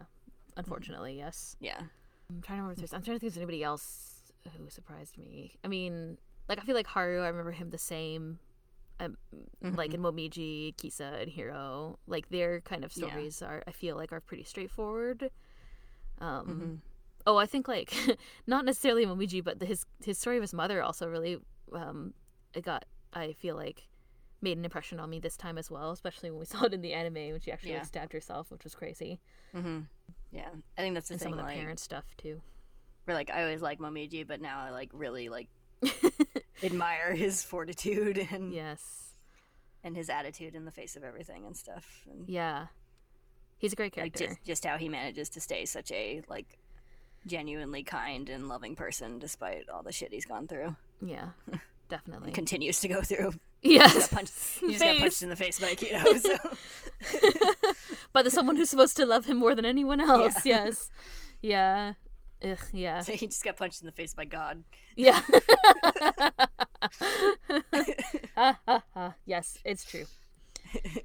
Yeah, I think. An, oh, another person who's another character who's I uh, also kind of surprised her impression changed a lot was Uo because the first time I read this, I was like, yeah, whatever. She was in a gang, whatever. Like, and it was kind of a, just a peripheral thing in my Mhm. enjoyment of the developing relationship between Kyo and Toru. But like this time, we were like, shit, she's like eleven in a Yeah, gang. gonna say that's like, another children Fuck? thing. yeah, I know.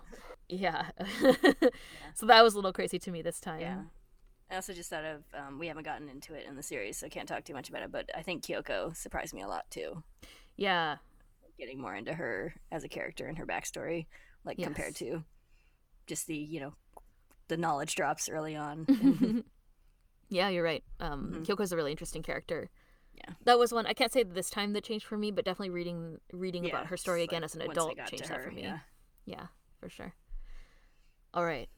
Next question. You're up. Alrighty. Uh, it's another one from On Fire Geek. It says, "How does Furuba hold up in a 2019 world since it was written in the late 90s and early 2000s?" Yeah. And then I guess I'll start with that one, and then I'll add in the next. Yeah, one. I don't know if that's related. Anyway, yeah, there's Mhm. yes, on Fire Geek sent us a couple questions. They were kind of like combined. So Yeah. I and I split them because I thought they could be conceptually separate. Anyway, it's fine. Mhm. But so yes, how does Furuba hold up in a 2018 world? I think that some of I think that basically all the themes from Furuba are just a constant themes of humanity and like they'll Mhm. always be relevant. There's like minor I mean, we talked about like some you know, like the portrayal of characters like Ritsu, and we talked Mhm. about how there's a, one criticism of Fruits Basket is that it has all these like wonderful and amazing relationships, no homosexual ones, like no Mhm. everybody ends up in these kind of like um like, I don't know. We we haven't seen anybody end up in any kind of like relationships that are not just straight up heterosexual relationships. Yeah. and that's a that's a critique that's valid. Mm-hmm. Um, There's no, I don't know, yeah, there's very little like diversity in certain senses in the story, but I think that the themes and the ideas that are communicated Mhm. are still going to be they're as relevant as they were in the 90s and they're going to be relevant 20 years from now Yeah. right that's kind of my feeling about Yeah. the series Yeah, I think the the storytelling, the themes, the emotional beats, those all hit as hard as they did the first time. Like, yeah are you know still pretty pitch perfect. yeah Um, but yeah, I think it's more just kind of a couple of little details have changed, and I think we've even seen a little like tweaking to the new anime compared, yeah we did like with the the couple changes to like the Ritsu stuff in the new anime compared to the manga, and I don't think it was like offensive. no It was just of its time. yeah Like I think of for the 90s it was a fairly, you know, sympathetic and, you know, forward-thinking portrayal of someone like Ritsu. I'm trying to think of how to word yeah someone who cross dresses like Ritsu yeah, isn't- someone with a like more complex gender identity yes was commonly portrayed at the time. yeah for sure Mhm. it's not like like i think of other shows like things from the 90s and like take like friends like if you ever watched Mhm. friends again and i don't even know probably half Mm-hmm. our audience has never seen friends except for reruns but there's a lot of like gay jokes and just really Mhm. really off-color jokes it's like you don't have no like you, this never had to be funny like Yeah. and it's that kind of stuff is really upsetting and i don't think Mm-hmm. we see that. I do think like there was some harsh a little bit of harsh treatment of ritsu for Yeah. example but Yeah, but not like he's still i don't know. he's still treated as a a likable, sympathetic character yes. whose you know plight you're meant to feel for and it's not and like his uh his cross-dressing and stuff isn't really treated as like the core of his issues it's his own insecurity. Yeah. Yeah. Yes for sure. And um yeah but i do think the some of the changes that were made in the new anime were that made it less of a you cross-dress because you're insecure and more of it and you'll stop cross-dressing once you're over it. Yeah. Yeah. Yeah for sure. Mm-hmm. i think that Or, was you know it was a good change to de-emphasize that part of it. I agree with you. Mhm. so it's kind of my that's my opinion about that. Yeah. I guess following up so this was all part of the same question but i did split them. So following up on Mm-hmm. that on fire geek also asked i assume that you would recommend people read Furuba. are there any caveats or things to keep in mind that you would suggest before complete newbies dive in Um, I mean, I guess I would just suggest people be aware of the themes of the story. Like, it touches on a lot of dark stuff, yes and so I like you need to be aware of like what you're getting into if you can handle that kind of stuff. And Yeah. you know, at the at the time, because because it's dark yeah, I mean, there's yeah, yeah I mean, I don't have I don't have any kind of like PTSD or anything I would call like an actual trigger, but even for me, there's like some days where I'm like, I'm not up to reading this. yeah for sure Like, yeah, there's yeah this is from a time before trigger warnings for sure yeah, I guess that's a good caveat. Mhm.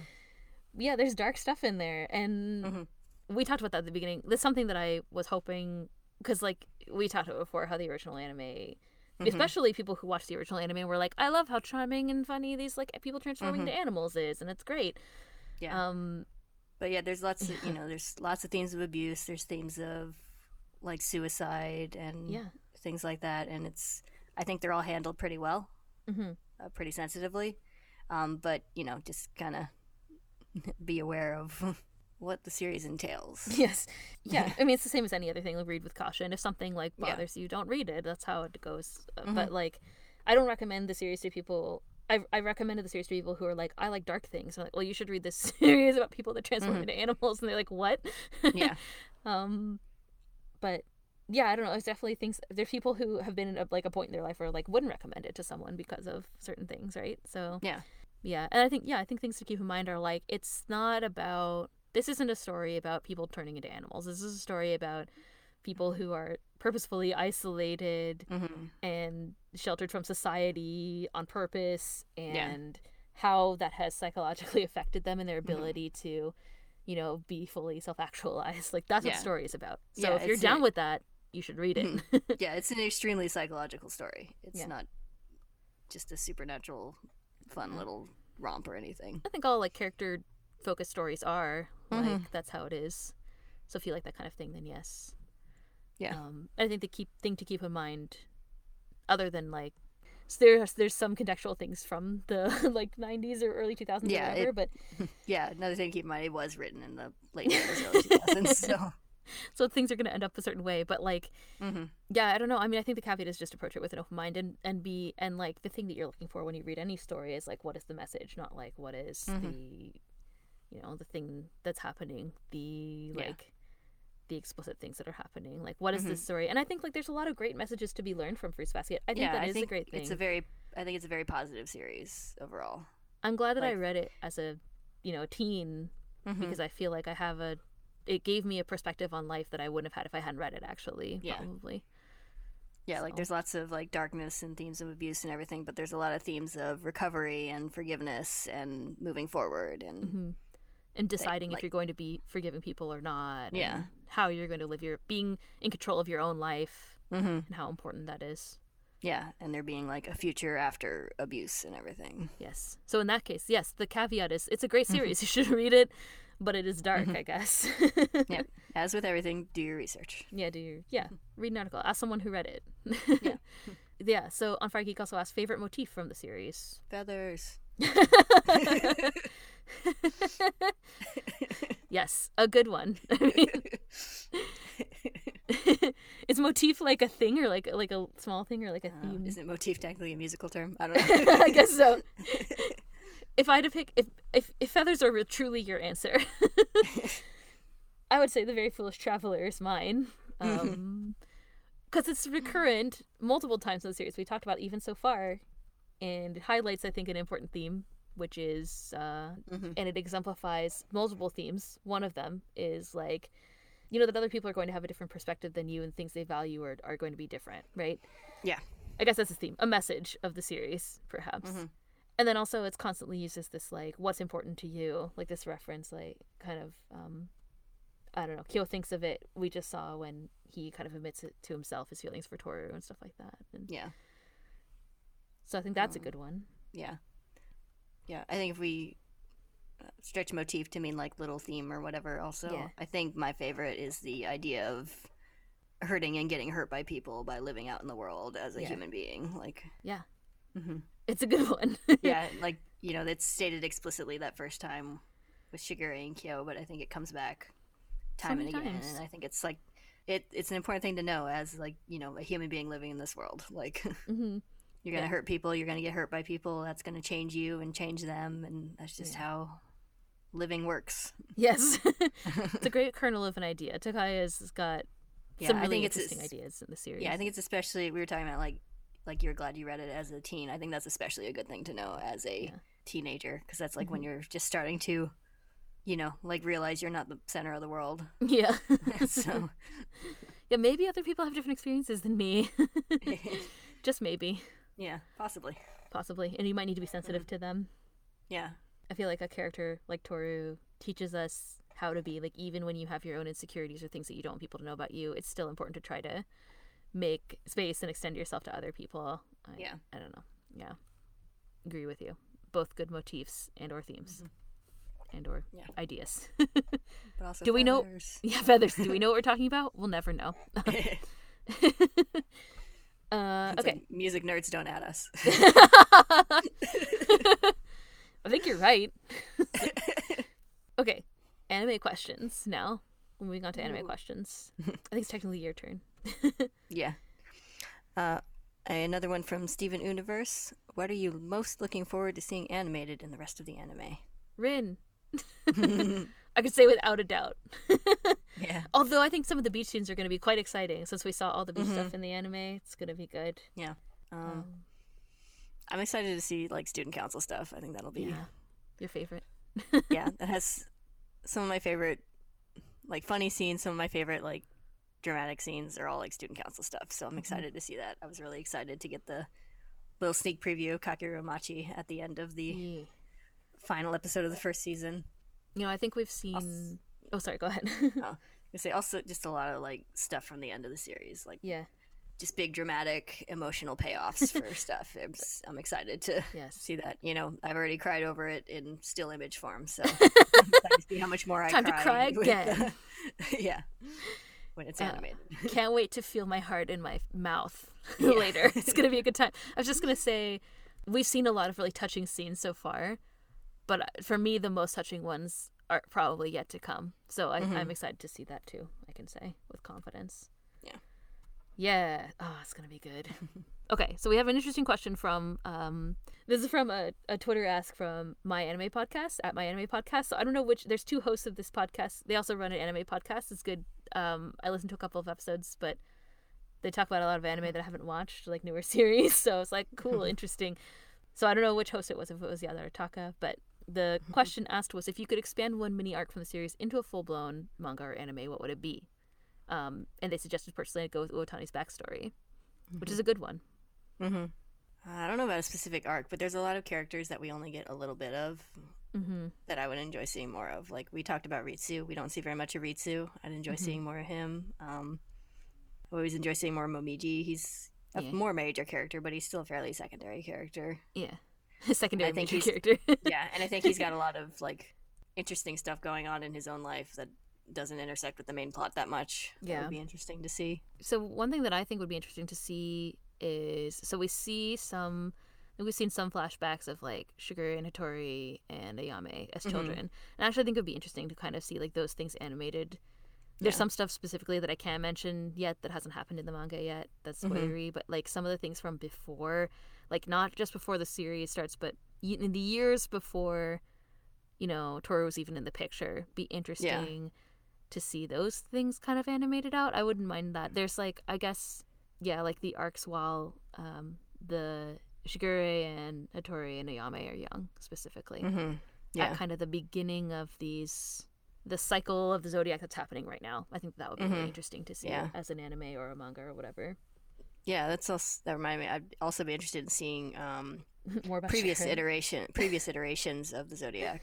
Like, yes. like they talk about how like this is the first time in a long time they've all been in existence at the same time. Like all Mhm. the spirits have been possessing someone. hmm So I'd be interested in like the last time that happened, or like the years in between when like only a few are around. Yeah, what what, happens when there's what happens when there's like zodiac but no god and Yeah, or like what's Yeah. the what was the previous god like? Like is it always like I think Akito we haven't really seen Akito's motivation for why Akito wants everything to be the same was like is that just a thing? Like is that you know, they talk Mm-hmm. Yeah. about how like, oh, Kyo, you hate water because the cat spirit hated the water. Is it like the Mm-hmm. person possessed or like the kind of god figure? Do they always feel like that? Like, is that part of the deal, or is it just Akito?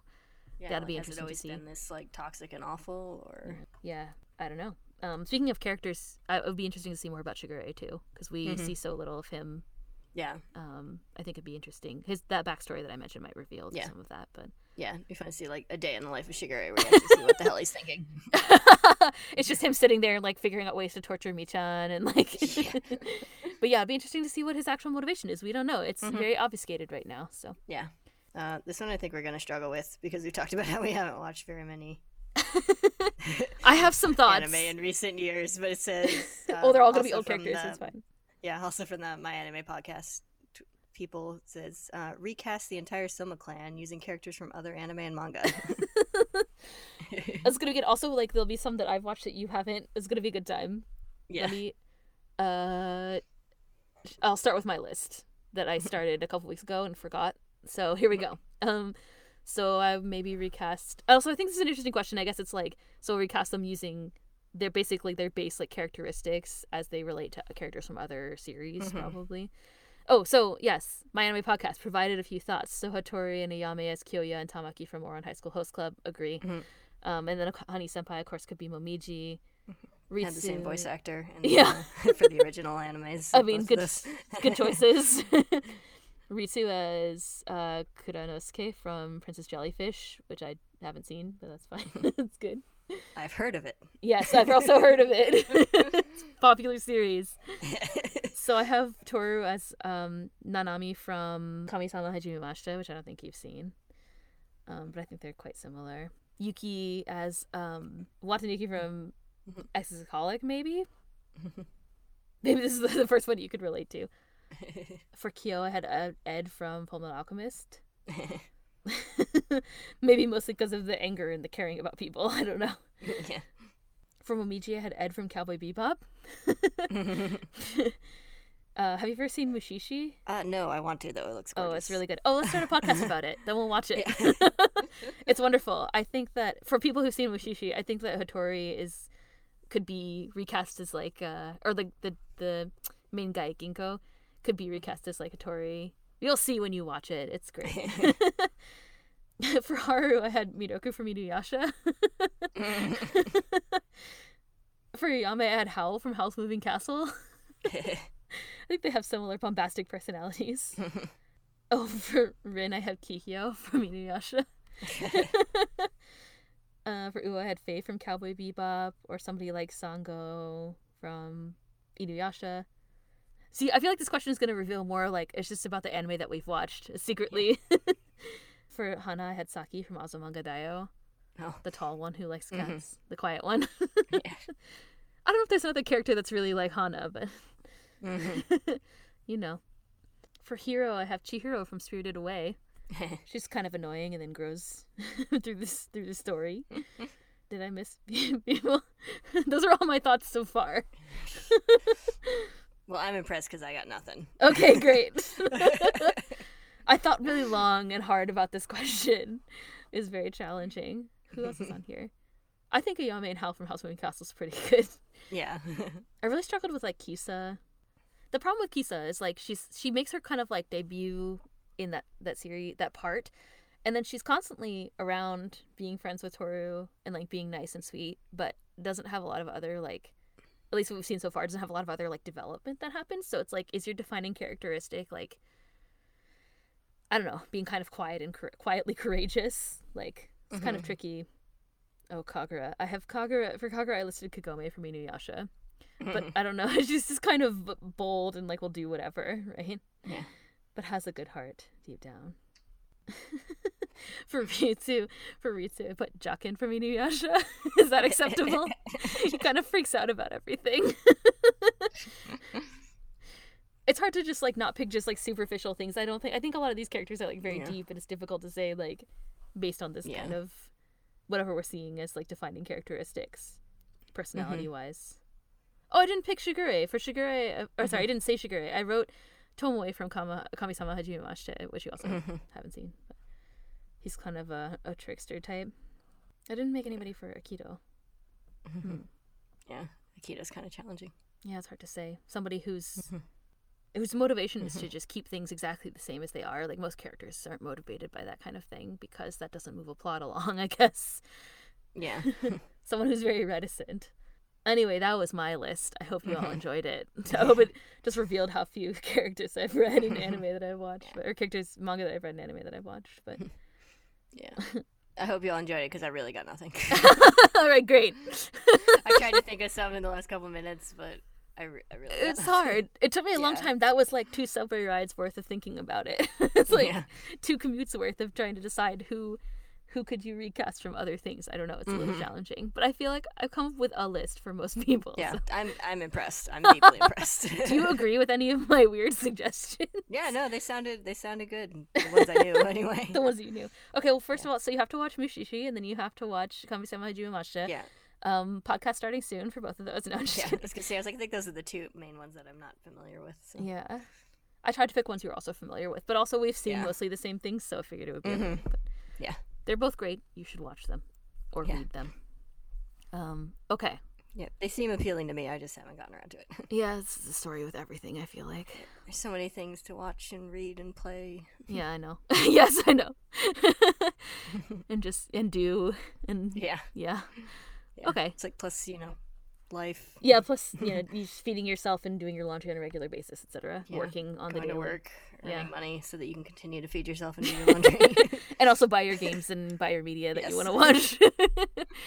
Host your podcast, for Mhm. example. okay. Next questions. All right, we're getting we're getting into personal zone now. Yeah, this is Um, all uh, we're in the about us questions. So Yeah. if you're if you don't care about us, you can just like skip ahead of it. Um, Yeah. Um, kind of the same question, both from Decimal Caps on Tumblr and Alice with a Y. yes. Through And also her friend Shelby, I think, was included in those questions. They both sent us Yeah. messages before, which are very sweet. But yes. which is how did you guys meet slash how did you guys meet become friends and this one had the nice addition that they find our banter fun so yes, thank you. Oh, I might have cut out some of the other compliments from other messages Yeah. of these. It's okay. We enjoy the banter too. um, yeah, it's not too personal to say. I don't think. Yeah. We we met in middle school. Yeah. We were in the same Girl Scout troop. Yeah, we were in the same Girl Scout troop. My first memory of you, just to add some color to the story, was that we were playing. Um, what's that game called? The it was one of those improv games. The Party party, game. Yeah, party quirks. Yeah, you know. Ripped straight from uh, what do you call Oh it? Yeah, Line Is It anyway? Line? this was a time period in our lives where, for some reason, we were all very into Whose Line. This was like a. If you've never seen Whose Line Is It anyway, of course, it's a hilarious show from the Mm-hmm. I don't know 2000s or late 90s probably too. It was Mm-hmm. in like reruns when, when we were watching it, but this the game was it's an improv game where you're given a quirk and someone ha- people have to guess what your party quirk is and Kayla's party quirk was um, being what was yeah, it like um, soldier with PTSD or something. PTSD which we're laughing about it now but it was uh, yeah. she was like dropping to the floor and being like the, the bombs and stuff. It was really funny. It was a good time. So that was how we met. It's my very first memory of Kayla. Um, and then, of course, we went to the same middle school and we became friends. and then we started hanging out, talking about To- manga and stuff. So Yeah. To go off that first memory, um, that is at the time was very out of character for me. I was super shy at that age, Yeah. but I was like at I was like at that first Girl Scout troop meeting, and I was like, I really really like these people. I really want to be friends with them. Oh, so like I like nice. so I like gathered up all my courage to like be Oh. silly and stuff. So Well, you did a good job. here It made are, clearly made so- impression. yeah. like, uh, so long later. How long has it Yeah. been? Like fifteen years, more than fifteen years later. More than still friends. fifteen. Yeah. Yeah, so we've been friends for a long ass time, basically. yeah. um, yeah, so we went to middle school for a while. We went to high school together for briefly, and then Kayla moved away, sh- sadly. But we had the internet to keep us together. Mm-hmm. Yeah. so- Thanks to the wonders of the internet. yeah, and we still we don't live in the same place now. We record this remotely. Um, so Yep. yeah, and so we've been friends for a long time, and now we have a podcast together about anime. So it's a good time. Yay. Yay! Just something we sort of like wanted to do for a long time. Like, in some form or another. at least a year. Um, Mhm. I we couldn't start because I started teaching part time, which was a mistake. Um, Yeah. in my I feel like in my life. I mean, it's a good experience, but Yeah, It's a I lot I feel like even before like podcasting was a big thing, we were like, we should do something. yeah, we always had collaborative like plans this, for so, for creative yeah. endeavors that never really came through. Mhm. Like for one one time we were gonna write a novel in letters, and one time Yeah. we were gonna. I found that list. I wish oh, I can't I can't remember where it is, but I found a list of all these things we were gonna do together. We had like a Yeah. some stories that we thought about doing and stuff. But yeah, Yeah. this is uh this is how Or the we- creative yeah, it was a list of like up. serious things, and then it also had like open a novelty condom shop or something. Yeah, I think so. So- oh, I wish I could find it right now. It was so good. Yeah. Actually, I think I sent you a message. Hold on, wait. I think I can find it. This is the content that people want, right? yes. Here's the list. This I sent Kayla a message in 2010. so and since I found I found this random text file on my computer just now that has our quote unquote list of things to do someday list. And the list says stuff for Kay and I to do someday. Start a good dubbing subbing publishing company. Write a collab fanfic. Kay marries a guy named Chad and I marry a guy eight years older than me. This is related to partly to Furuba. Um it says write or draw delicious, which is a story that we came up with, which is a parody of it was a parody of like manga and anime about making food, like like Yakitate Japan, Yakitate Japan, yeah, it's a and- parody of like mysterious shop manga. which is I still think about it on the regular for the record. So anyway, some of those jokes, some of those jokes were a plus plus. I don't know about the whole thing overall, but some of them still. Some of them were laugh, so- great. yeah, it's it's good. Maybe we can do that someday. um, write that. It says write that letter novel, which is what I just mentioned. Write Yeah. a reverse gender role type story, which I think means that we are talking about how often when you have like a group of characters in this story, there's like a bunch of dudes and one girl, and we were like, it should be a bunch of girls and one dude in the group. um, write an average person romance novel. um, open a novelty condom shop. Write, draw a webcomic. Become Canadian pop stars. I'm partway there. I don't know about you. Um, what are you doing to live up to this? Says Viva la VOM in New York, London, or Toronto. Also partway there. See Spring Yeah. Awakening and sit on the stage. Haven't done that yet. Have you ever sat on the stage? This is I've seen it, but I I've have not it. sat on the stage. I haven't sat on the stage either. Um, have a treehouse, have a ball pit, have a secret passageway to the ball pit. Uh, so, so you haven't read this list in a long time. Just the slight says- pause between to the ball pit. There's a dot dot dot. Has to be read that way. Um, the next thing is split a Cinnabon. We could still do that. Yeah. write a musical, super Christmas decorate our apartment someday, make awesome cookies at Christmas, go to San Diego Comic Con, and have a naked pool party. also, it says in this note I sent you it says the, there's a after a few random line breaks it says dazzle frequently. So I don't know if that's part of the list or not, but we should probably put it on the list. and it says I just want to send this to you. Happy Slapsgiving. So it's pretty great. So anyway, yeah, we've been friends for a long time. That's just I think this just encapsulates our experience. But yes, we always had the had a had ideas of having a creative endeavor together, and this is the one that uh, we made a reality. So anyway, that's enough about us. Um, well, actually, it's not enough about us because there are other questions. The next Yeah. question. So Tree Tunnels on Tumblr asked. What Chinese zodiac animal are you guys? And also, Beautiful Fiscal Siren asked, "What zodiac do you think fits, fits your personality best, and why?" So I don't know if that's different. Yeah. Um, Um, but well, I believe we were both Year of the Horse. yeah, we are. Our birthday's like a month apart. So. Yeah. We're situated com- like comfortably within the year of the horse. yes. And honestly, I have no answer for what fits the personality the best. I like went through a list of them all and like read them, and I'm like, I still don't have a good idea of what fits. So I think like I guess horse probably fits the best. yeah, it's okay. Yeah. I feel like there's some that are well. the- They're the funny thing is like people are like, oh, the horse is all like super fiery and whatever, and I don't know. I feel like I guess we both are kind of could be kind of grumps and like Yeah. could be kind of reticent, which I think is a horse trait. But Yeah. Yeah, I don't know. I feel like from the thing I read, rat kind of fit me. Yeah, yeah, you're like witty and whatever. It says kind of a go-getter type, very very intelligent. I could see that fitting. Thank you. Uh, Yes. I think it's a compliment. People who are singing rats are supposed to be very um um like that's very desirable, I hear. that's why people say that Yuki's so great, right? yeah.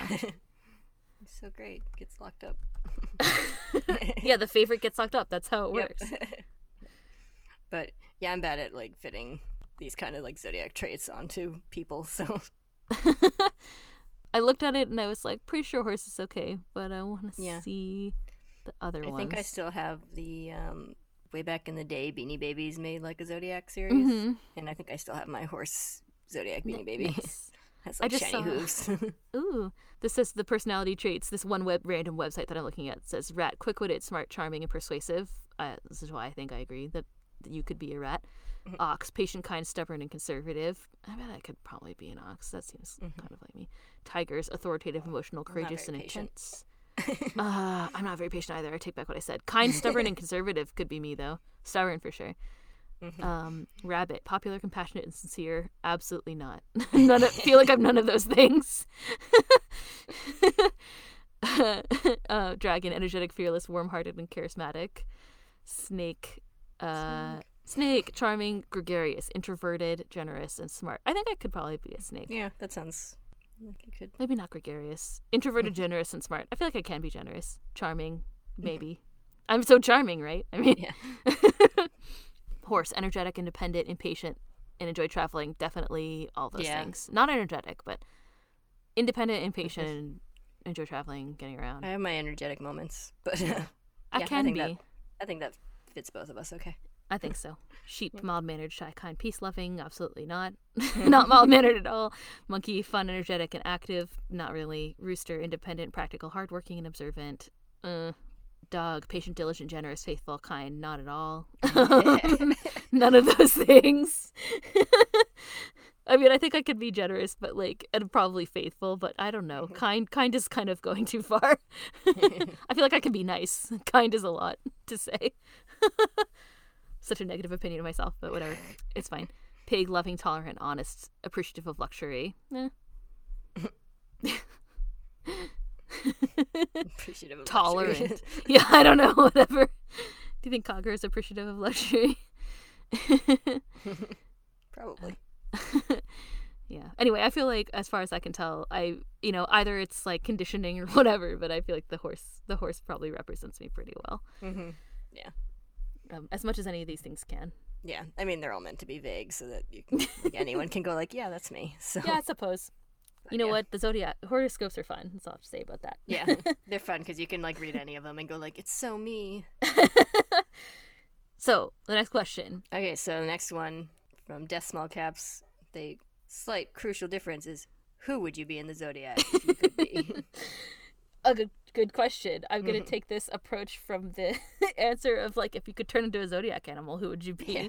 And I think that I would I would really want to be I love sea creatures. I would want to be a Tori turn into a seahorse. I guess that could be impractical, but I think it would be interesting to be a seahorse.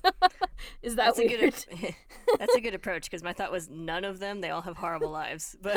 um, You're right. You're But not yeah, wrong about that. perspective of changing into animals. Um, mild spoilers, but um, Kureno actually turns into a small bird, and I would enjoy being a bird. I think Yes, that's cool. not a rooster. I mean, I guess I guess being a rooster would be pretty cool. Like you just kind of Fuck strut around and get fed and scream. Ah, sounds like a great And life. nobody really messes with you because you're terrifying. So yeah, basically. Yeah, yeah. yeah, you're not wrong. But yeah, kick he people with the spurs on your feet. Yes, as it was just it was it was just said that Kureno is the rooster, but yeah, he his like form is I don't know, it's a minor spoiler, but the form is more like a small bird. Yeah. I don't know. I feel comfortable leaving that in, not cutting it. Sorry, not sorry. Yeah. It's okay. we just learned that he's the bird. Um, so yeah, and that I don't know. I say I guess second choice would be maybe like Rin. Maybe you could run places really fast. Except, Yeah. um, I mean she has terrible health. I don't know if that comes with being a horse or just being her, but Yeah. Horses are pretty delicate for being, you know, huge monsters. Essentially. monsters. They are kind of monsters. I agree with you. Majestic and monstrous. yes. Next question, I guess. So, how did you how did you get? So this is from Tree Tunnels on Tumblr. How did you get so good at Japanese? It seems like the way you talk about it, one of or both of you live there. Is difficult to learn? Mm-hmm. this is more of a question for you because Yes. I'm not good at Japanese. I was gonna say, uh, I'm gonna. I guess I'll take this one. Yes, you. I mean, you know some words. yeah. I, Doesn't make you good at Japanese though. No. And neither I of us have lived there. no, but we did visit there. We have been there. I'll be going there in like several weeks. That's why we need to Mhm. dub- record this podcast so early. So Yeah. I'll be back in the land of Furuba. It's gonna be great. um, yeah. I, first of all, I'm gonna take this as a compliment because I've I, don't feel like I'm that good at Japanese, but I guess like we've had a couple of dis- of discussions of certain things in the series so far. So to answer your question, like I didn't, I don't know. I always wanted to take Japanese, and I a few years ago after going through school where I didn't really have an opportunity to do that and then starting to work professionally, I was like, I should really do that. I've always been interested in taking Japanese. So I started taking a class. So I've been studying for like, I don't know, two and a half years or something like that. Um, and I would say it's, and yeah, we've never lived there. So no experience. I've had conversations with people in Japan in Japanese, but not, not uh, extensively.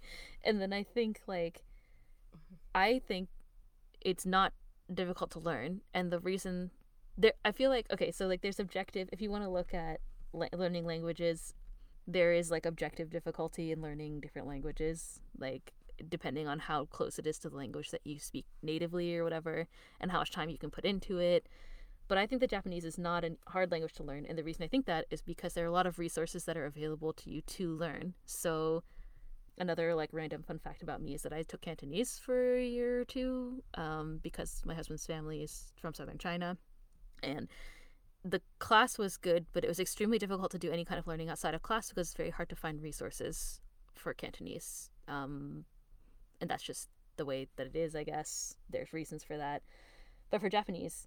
You have a lot of resources available to you, other than like if you take a class or you choose to learn by yourself. There are some really great ones. Um, I can make some recommendations, I guess, if people are interested. Someone can write another ask and I can follow up. I don't want to go on forever. I could rant about this for a long time, but I think that if you really want to learn, you should definitely learn because I found even when we started doing this podcast, there's things that I learned about Japanese and about things in Fruits Basket that I would have known if I hadn't learned Japanese. Like we talked about the thing that I feel most proud of is that we uh, talked about Momiji's dialogue a lot, and I was like, why does he s Mhm. why does he use certain words and say things a certain way? And I was like, oh, it's probably because he's like German and because he he speaks. It's meant to represent that he speaks in a certain way. And then later, like two days after that, the Funimation team released a thing about Mhm. why they chose to have him have a German accent, and they said that it was because of that.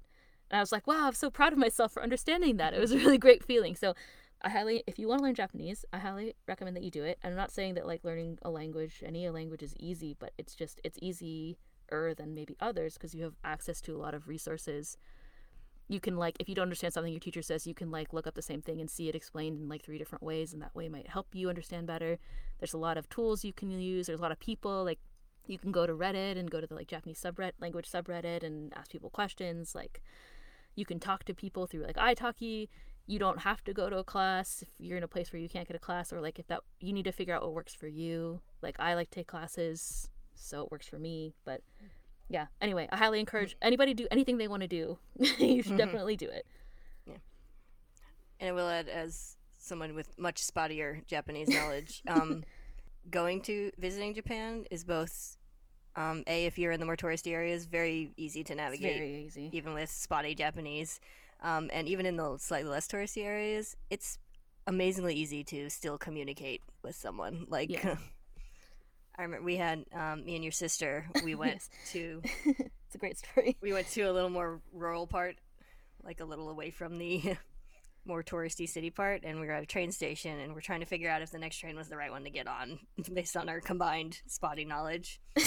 and some older Japanese ladies realized we were struggling, and we kind of communicated that we were trying to go in this direction, and is this the train? And they were like made broad hand gestures that no, not this train. and, and then like when the next train came in, communicated that this train, and we thanked, you thanked them with like overly polite language, and they were like, "Oh, you're too much." Like so, this was hysterical and they related Yeah. the story to me later it's fantastic yeah. So it was, it was a very you know, it's a fun a fun interaction, and just shows like you know, people are people all around the world, and Yeah, definitely. Yeah, if you're, if you, yes. On that note, unrelated to this question, if you ever wanted to travel internationally and you're scared that you won't be able to communicate or whatever, like, don't be because honestly, you can get by with like pointing and smiling mm-hmm. and being a polite person in most places. Like, yeah, people are going to be nice to you if you're polite to them. And mm-hmm. in Japan too, you don't. And yeah, there's like in all the major metropolitan cities, there's like English signage and stuff like you can get by. You don't need to. If you're willing to eat a random onigiri, you can you can visit Japan just fine. you know, if you're not picky and stuff, and you can get English menus Yeah. for everything. That's crazy. Anyway, but um, yeah, and almost everything has pictures or like models of the food, so it's Yeah. very easy to yeah. get something close to what you want as long as you don't have strict food allergies. Which Yeah. Which which someone in our group, my sister does, and so we had to be very Yeah. careful. But it was it was fine. I mean, yeah, even that was doable. She's still alive. Yeah. Yeah. yes. I'm alive. yeah. we, nobody had to go to the hospital. We were in Japan. It was a great time. That's I feel like the re- hallmark of a successful international trip. so, but yeah. So if you if you're interested in anime and manga and you're interested in learning Japanese, I highly recommend that you try. Like it's it's you're getting closer and closer to understanding, you know, the true like source material. I think that there's something interesting in that. This translation Mm-hmm. Yeah. is really interesting too, but um, Yeah, there's- yeah. Yeah, language is fascinating, and like you're never gonna. No translation is gonna be perfect, so it's always Yeah. interesting to see the original and see how things are translated and stuff. So Yeah. And just, you know, if you're into Japanese culture, then it's nice to know. And Mm. it's, I don't know. I can't say it's to be easy for you or different. Learning language is different for everybody. For me, it, I think it's like relatively, I don't know, easy. I feel like I'm interested in it and it's easy for me. But I have a friend who also just started learning Japanese. After I started taking classes, all, almost all our friend group started taking Japanese as well.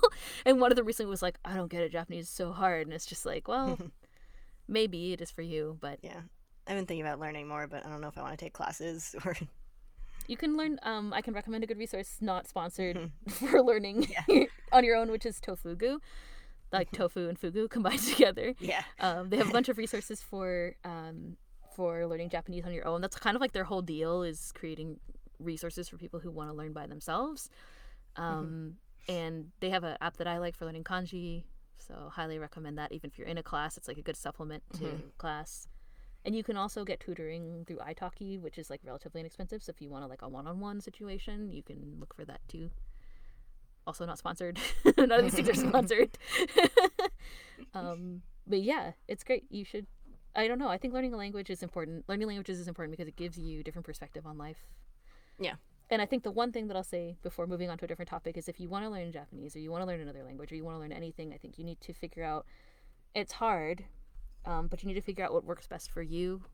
Mm-hmm. So you need to understand what kind of studying works best for you if you want to learn by yourself or in a course. And also, you need to remember that you're not learning English anymore, which is kind of a weird thing to say, but I think a lot of people, especially at the beginning of their study, they want to kind of like equate everything one to one with English, and you have to accept that like in different languages, there are things that just aren't going to be equivalent, or like things that will you'll feel like quote unquote don't make sense to you from your perspective of speaking English or understanding English grammar, and you just have to accept that like in another language, that's how things are structured, and words can mean two different things or be pronounced three different ways or whatever. Like, you know, kanji is not phonetic. Uh, people don't really connect that like English letters are a representation of phonetic sound. So anyway, if you're, that's my rant about that, and I'll stop. Um, but I highly recommend it. I highly recommend pursuing anything you want to pursue to learn. I think it's really important to keep learning in your life and trying new things. Yeah.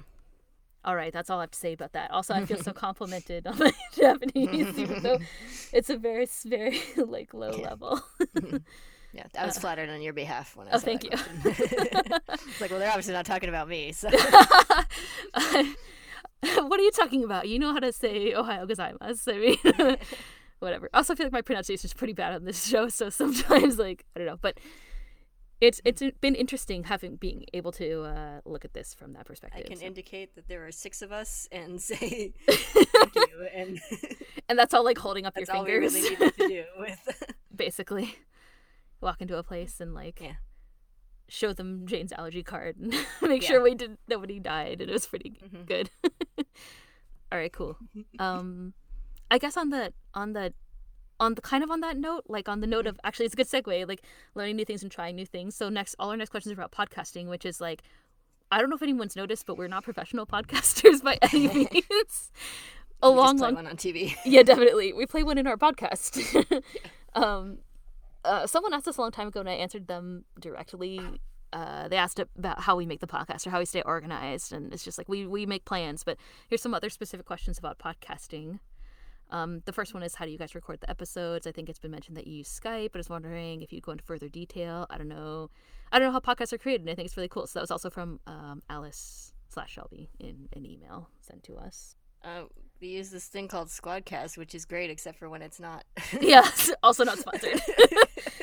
we we started out using Skype, but there was a problem, and the problem was that Kayla's sound was bad, and um, and there was uh, there was another problem I think with the recording thing that we were using. I can't remember exactly what happened, but the quality wasn't that great. And why I went back and listened to the episodes, and I'm really glad we switched to this, even though it does. So what what Kayla's referring to is that this sometimes just like drops our connection in the middle of recording, but the Yeah. basically like Usually there's like a lead up, like you can feel it starting to go, and you're like, oh, we're about to lose it. But every once in a while, it's just like gone, and we're like, oh, okay. It just happened like five minutes ago. Sometimes if you hear us talking about something and it'll be like we'll be in the middle of a topic and things will be going really great and then suddenly it's just like, yeah, anyway, that thing. That's probably what happened. Yeah. Like um it's hard to stay on, on topic when you have like two minutes where it's just like dropped connection, but yeah, It does it this takes forever to cool- reconnect.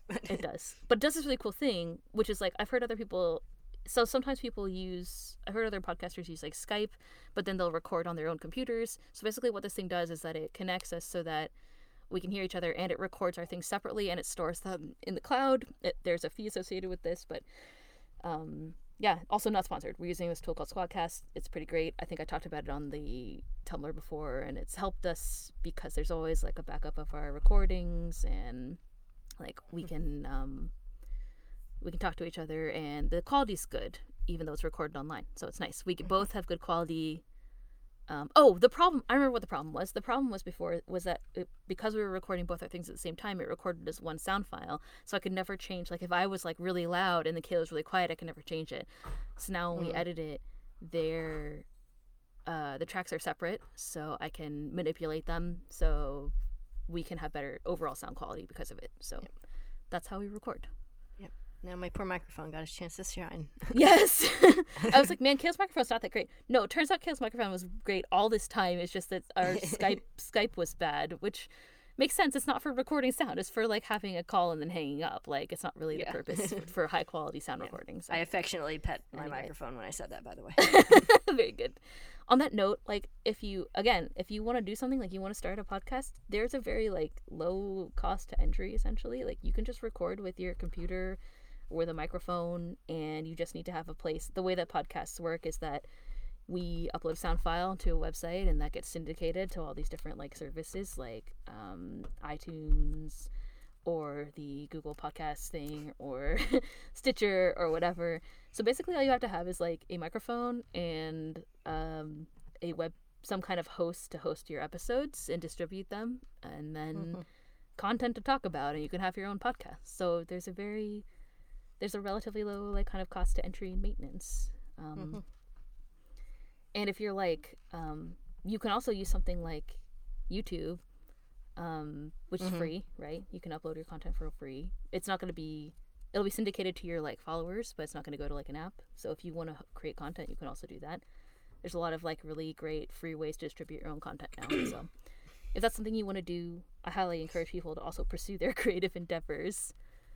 I think a thing to also remember is like nothing is going to be right the first time. Like we test recorded the first episode and it was really crappy. There's a whole like we had to re-record the first two episodes of this podcast. We've had to re-record others. Like sometimes things have to change and you got to try new things and be willing to experiment and that's part of being a creative person. I know people there's probably a lot of people who like draw and do things, produce things who Mhm. listen to this podcast, but that's another just like random rant life advice if you Mhm. so try new things, learn new things, and keep trying new things if you pursue your creative endeavors and recognize that things are going to be, if you've never done it before, there's going to be to be testing that needs to be done and stuff like that.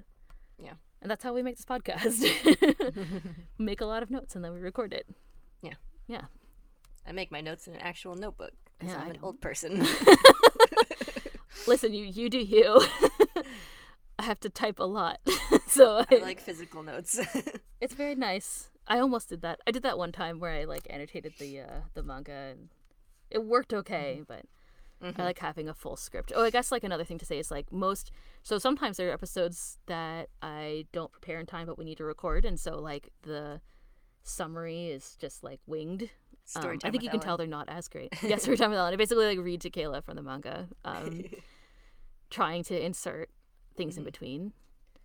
Um, yeah, as for the actual like physical when we sit down and record on my end, I have my notebook with my notes and the manga with me and I flip along with it as she goes through her summary.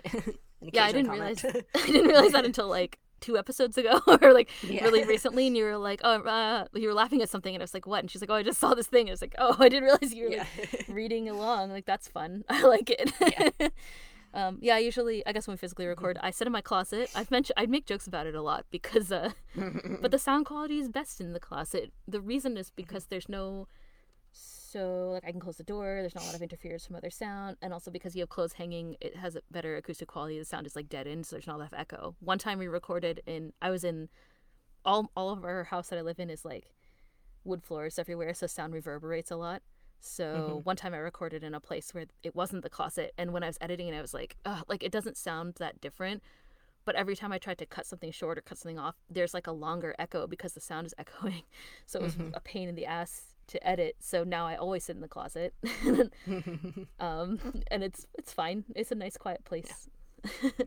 It can get kind of I just sit at my hot. desk. I have a carpeted room, so Yeah, you probably don't have as much sound echoing. I like I doesn't. I don't know. I have a carpeted room and a blanket on the wall. so it's perfect sound deadening. it's a decorative blanket, but the reason it's on the wall and nothing else is on my wall is because I needed to stop the echoing. Did you really? nice. Yeah.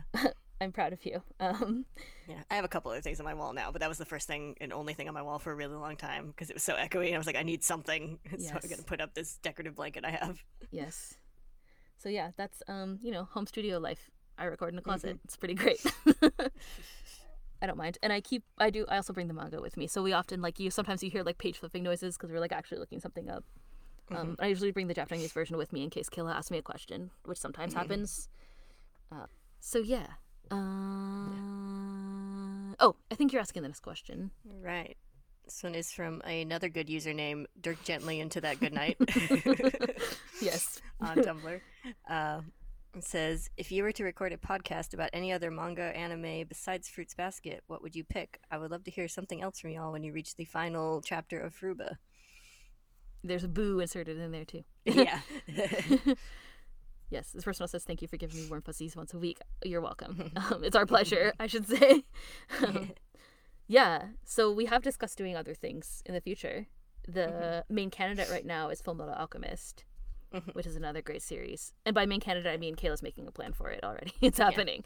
So It's uh, my favorite series. so- Yeah. I'm pretty sure that when we discussed this previously, I was like, we should do Furuba because that's my favorite series, really, in Mhm. reality. And then you were like, and then also FMA. And I was like, that's also great. So yeah, we should do that. I haven't, the really interesting thing is that, uh, yeah, I haven't read all of FMA. So we'll see how this goes. I read it, most of it, or like a good chunk of it a long time ago. Mhm. But I'm really excited to actually just like read it and get really into it. Yeah, I've actually just recently actually sat down and started to try and kind of make notes on how it would be split up. Mhm. Physical notes. Yeah, of course. she sent me a photo and it was like a picture or like a picture of a printed out thing and I was like, interesting. Commitment Yeah. to. yeah, it's um. I knew I'd have to have it physically in front of me to make physical pen notes on it, or otherwise I'd never be able to figure out how to split it. I was literally, I had my printout and I was sitting on the floor in front of my bookshelf, like, flipping nice. through the chapters and So like being like. I guess I could break up these two, and so it's challenging. Um, just as a as a preview of how challenging it is, the ending sequence of Full Alchemist, like all of the ending events, basically start at the mid '80s and go and go through chapter 108, the final Oh chapter. So.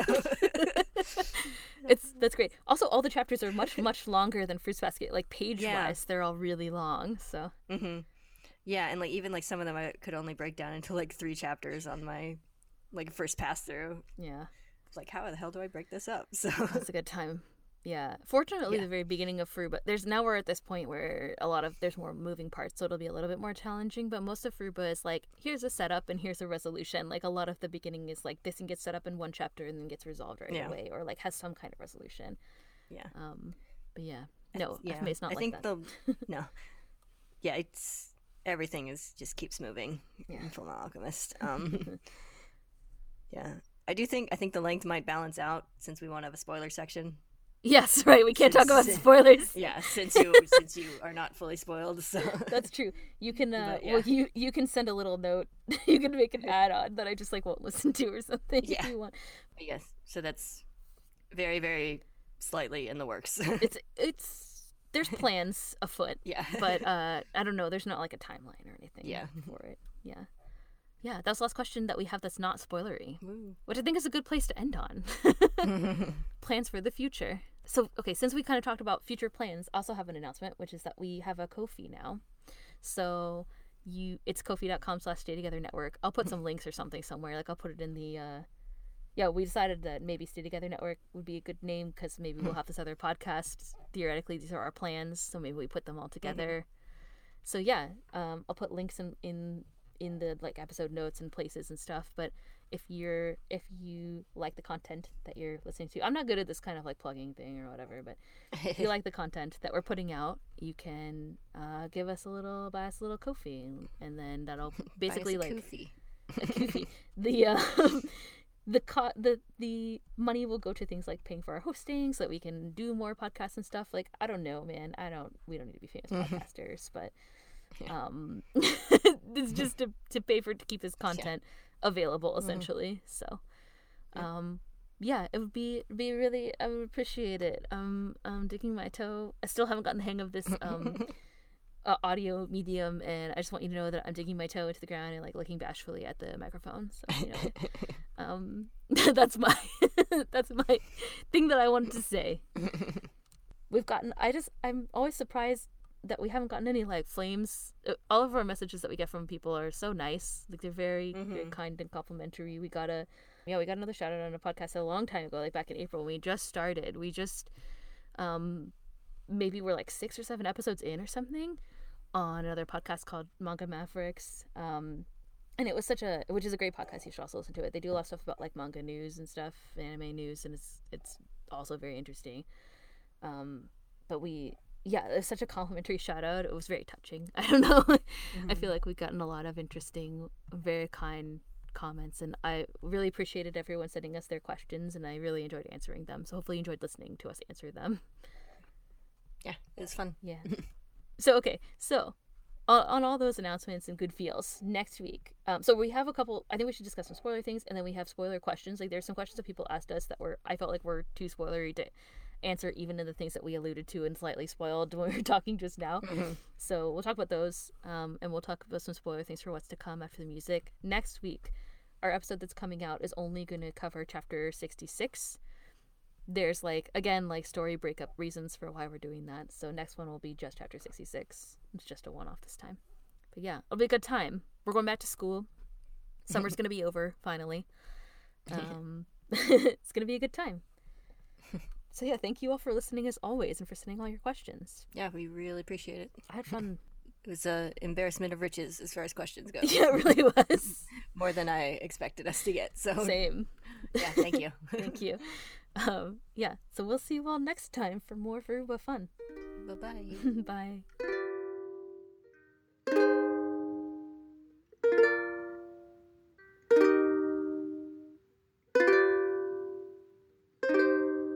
Okay, we're back to talk about spoilers. Uh, woo! The things that I wanted, the things that I had in in mind for discussion were just like, I just wanted to chat with you about what's coming up. It's not really a formal kind of discussion, but the here are the things that I listed. We can go through them. so I just put student council everything. Is that why you're laughing? Yeah. yes. So obviously, like when we come back to school, we're gonna get all the student council, more student council interaction than you could Mhm. hope. it's just, I know it's exciting. I'm, I'm. It's gonna be a good time. Yeah, and we've talked about like we were just talking a whole bunch about like all the like Yuki development that like Yeah. had surprised us on like you know reading later chapters and stuff, and a lot of that comes with the student council. So Yeah, and I talked about why I like Machi and all that other stuff. So Mhm. yeah, I like Machi because she's great. First of Yeah. all, she's the only person who sees Yuki as like a regular human, which is nice. Other than like Toru, I guess, but in a different Yeah. way. Uh, another thing that I have that's coming up is like Rin and Toru's kind of connection. First of all, like Mhm. Rin avoided becoming friends with her so far, um, but we'll get to see them become closer as much as Rin tries to avoid it. And then, of course, kind of working together. I don't know if they really doesn't work together, but they kind of align on the fact that they're breaking, Mhm. trying to break the curse. So that's always Yeah. interesting. if I remember right, Toru's like, "Let's work together." Everyone's like, "No," Typical. yeah, but then kind of does it anyway. yeah, yeah, basically, because she can't resist. yes. And then uh, some other big things that are coming are like the fact that Kureno's curse is broken and that Rin- Mhm. uh, Miji and Hiro's also break like during Yep. the series before everybody's does. Yep. And then of course the biggest perhaps reveal of the series, which is that Akito is a woman's coming up. Yep. And then all the stuff with Ren. So Ren was mentioned last two chapters or something like that. Mm-hmm. Last three or four or something. Um, and like all of the kind of like backstory relationship with Ren and Akito is coming, and like the things that we have yet to see, like their fight that kind of precipitates everything getting Yeah. fucked up, like Tor- like when Akito stabs Kureno and goes Yeah. to find And also all the stuff with Akira, we get that backstory. Yes. We haven't really seen anything about yet. Yes. So I think we will get some backstory about the previous god slash head of the family and Mm-hmm. and stuff about that that we sort of talked about. Is going to be a good time. I think we're going to Mhm. see some of these Yeah. themes I think that, that we talked about play introduces some like interesting twists to the like whole dynamic of the family because Akira was the head of the family, but he wasn't God. hmm So And yeah, and like, Mm-hmm. yeah, it was interesting the comment that Akito makes that is like, who does Ren think the head of the family is and stuff like that. I Mhm. mean, they ha- obviously have a fucked up dynamic. Um, I Yeah. think as we discussed in our last episode, so it'll be interesting to see that come out also. And then all the stuff with between Rin and Akito is going to happen, which is sad and scary. Mhm. Uh, not looking forward to that, but that's okay. yeah, and we'll get to see the curse breaking, I guess. yeah. no big deal. Um, I do want to comment on something that you made me think of in the non-spoiler section. You're talking Mhm. about the whole like idea of like being like outside, Mm-hmm. and had the whole thing with Akito being like physically outside of the house in this like previous chapter, and Yeah. this kind of a alluded thing, and that winds up being a big thing at the very end where Toru realizes that Akito, by being treated as above everyone else, that's basically the same thing as being treated as outside. Mm-hmm. Yes. Mhm. So even Akito's like an outsider in her own way. Yeah. hmm So it's definitely a big theme. Yeah, for sure. Mhm. Oh, I'm so excited to see those. I'm just trying to think of anything else. Mhm. We'll get to see further romance. These like I we talked about like Yeah. the um last episode we talked about like the love triangle non love triangles that are Yeah. happening and we'll get to see that develop and Yuki's relationship develop with Machi and yeah Good to see uh, Momiji's growth spurt. yeah I noticed in the um, beach arc he's like already slightly taller than Toru and I was like Yeah. oh I don't know if I should comment on this now but Mhm. didn't seem like the right time Yeah. but soon yes Mhm. soon Yep. All of them are getting so tall. Yeah, we get to see sort of Cinderella. the greatest play of all time. What was I gonna say? I mean, we get to see more with like Kagura too. Like uh, Kagura comes back. Mm-hmm. Uh, yeah, we I- get to see more of her and Kyo's kind of backstory relationship stuff, which is pretty interesting. yeah, and her kind of relationship with Toru and Mhm. Rin. I think a little bit, mostly Toru. Yeah. Um, I think it's kind of like the big things that are left. I think we're all they're heading Yeah. toward these, you know, the resolution of um, Akito letting go of thinking that only, you know, controlling people is going to bring her affection, the affection that she wants, and Yeah. you know, like the resolution that Toru was looking for. Oh, we're gonna learn about Kyoko and Katsuya. I forgot that Oh yeah. we hadn't talked about that when we were talking about questions before, but yeah, we're gonna get to Mhm. see what actually happened between them when Toru was little. Yeah. Um, Oh, and and more of the the Kyo and Kyoko connection. Yeah, that's right. Mm-hmm. And Toru's kind of like deal with her father. Um, Yeah. Her grandpa's gonna come back for that like one scene or whatever, a couple scenes. Yeah. He has a couple of cute scenes. Yeah, the latter half. yeah, he does. Some stuff that's coming up in the short term that I really enjoy is the uh, parent teacher conferences. yes. well, I love any scene with Mayuko, Like- but yeah, like there's both funny stuff, but there's also some like really touching and emotional stuff in the couple of those. So yeah, Mhm. yeah. There's a lot, especially between like Yuki and Ayame. I think. yeah, I really Um, like the uh, the Yuki and Ayame uh, conference, and also the whole thing with their mother is just interesting. It is interesting. It's kind of an Yeah. interesting character. It's like another character you love to hate. Yeah, you know. and that but that kind and that scene kind of becomes almost a turning point for her too. Yeah. she starts to like she's still like awful, but Yes. starts to kind of uh, seems to be sort of accepting that her she can't control her children anymore and Yeah. stop trying. Yeah. yeah, hopefully. Yeah. Yeah, I think those are the things those are the things we have to look out for mm-hmm. coming up. It's going to be an exciting time. Yep. And hopefully they'll get animated. Yep. Some of them sooner than others. hmm Um, oh yeah, we got more backstory about Kyo's mom too. Um, there was a bit. Oh, It's yeah. been kind of like peppered in, but I think we get the final, like what happened to her, yeah. um, is also shown as well. Yeah, realizing that his father's even more of a dick than he is already. yeah, he's already a dick, but now he's even more. He's gonna be even more of a dick. Any other things that we want to comment on that are coming? I feel like this is a short spoilery section. yeah. We've just been leading up to everything to now. hmm Yeah, it's exciting. A lot of my favorite scenes are still to come. So Yeah. Uh, so yeah, spoiler questions. Let's ask them real quickly. Um, so, okay. so the first one was very specific, and it was like, "Have you seen the Tumblr post?" This is from Steven Universe. Have you seen the Tumblr post? I don't know if I can find it. I saw it ages ago. That talks about how other versions of the Zodiac story, I think like the Philippines, I also think like tagging on to this, I think Vietnam maybe, um, include the cat but exclude the rabbit. It makes for an interesting angle that Kyo, uh, to Kyo and Momiji's relationship. Also, imagine a world where Toru falls for the outcast rabbit and Kyo is the unrequited love and has like a shocked emoji and a thinking emoji, which is great. Agree. yes. Yes, I've heard. Yes. I don't know. You answer this question first. um, I hadn't really heard of this specifically. I think I was vaguely aware that other versions existed with some animals swapped out, but yes. I don't know if I'd heard that version specifically. But it is kind of interesting in the context of Fruits Basket because we talked about how, like, you know, Kyo and Momiji are both kind of outsiders in their own way, Yeah. For sure. like even compared to the other Zodiac members. hmm And they have that kind of connection. Mm-hmm. I don't know if they know that specifically about each other, but they definitely have this kind of connection that others don't seem to have with them. Yeah. Like I think like think- Momiji is generally kind of accepted by everybody, but I don't think anybody has like a super close relationship with him other than like Mhm. Kyo and Yeah, and I think Momiji has like always had one of the closer relationships with Kyo outside of the other Zodiac. yeah, You know, like inside of the other Zodiac members. I think he's even the one like later on, like I think it's during the same conversation where he like basically tells Kyo is like I'm gonna steal Toru from you if you don't like get your shit together, basically. But he also says Yes. like how he's gonna how like they've all been like you know ignoring the whole issue of the cat and stuff and just kind of accepting that's the way it is and saying like he's gonna stop ignoring it and stop giving up on the cat yeah, yeah, that's right. which He's is a good of the first scene. characters to say uh, that. Yeah. hmm But yeah, so he says it directly, like basically, like I'm going to stop accepting that this is just okay. Yes, for sure. And then imagine a world where Toru falls for the outcast rabbit. Yeah, well, Mhm. that's what fanfic is for. I mean, Yeah. hmm I think they'd be. A we good were talking pair, about though. recently. oh, I said I think they'd be a good pair though. Yeah, we were talking like in the last uh, episode about how like like Kyo and Toru have this like deep connection forged pretty early on. That's kind of hard to shake, but I do think like I could see Toru falling for Momiji with, without that uh, It's uh, without that exi- existing. Yeah, I mean, if it wasn't, if she didn't have such a close relationship with Kyo, I mean, I feel like it's a possibility.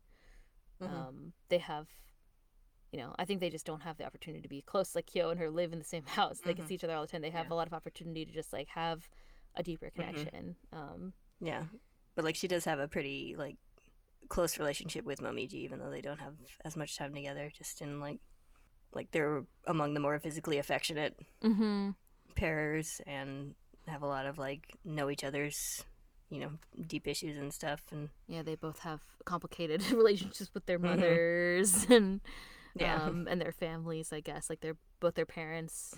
Because Mhm. Toru has sort of a complicated relationship with her father, even though he's Yeah. not alive as well. And I mean, Momiji probably does too. He doesn't. It's not explicit, but yeah um, and I think they Mm-hmm. have a connection. They kind of help each other a lot. They kind of cover for each other, like Toru does at Mm-hmm. the beach, and then later Momiji helps her like sneak in and gives Kureno the uh, Sort of Yeah. Cinderella DVD yeah and and some of the that. like some of their yeah some of their scenes together really like are borderline romantic like yeah, if they were like in another series like you would think they were like the romantic couple yeah, um, yeah. Toru asks him, makes a request for him to play uh, "Wish Upon a Star" or whatever Mhm, it is yeah. on the and violin. that's another one that has them like with their faces close together and Yeah, stuff. they have a physically intimate relationship, which most Yeah. characters don't, I guess. hmm Other than like Yeah. Akito, who's constantly draped on other people. yeah like Momiji is Mhm. not shy about asking for physical affection, whereas I think some of the Yeah. other characters are are. So yeah as as is established, that is Mm-hmm. uncomfortable for them. So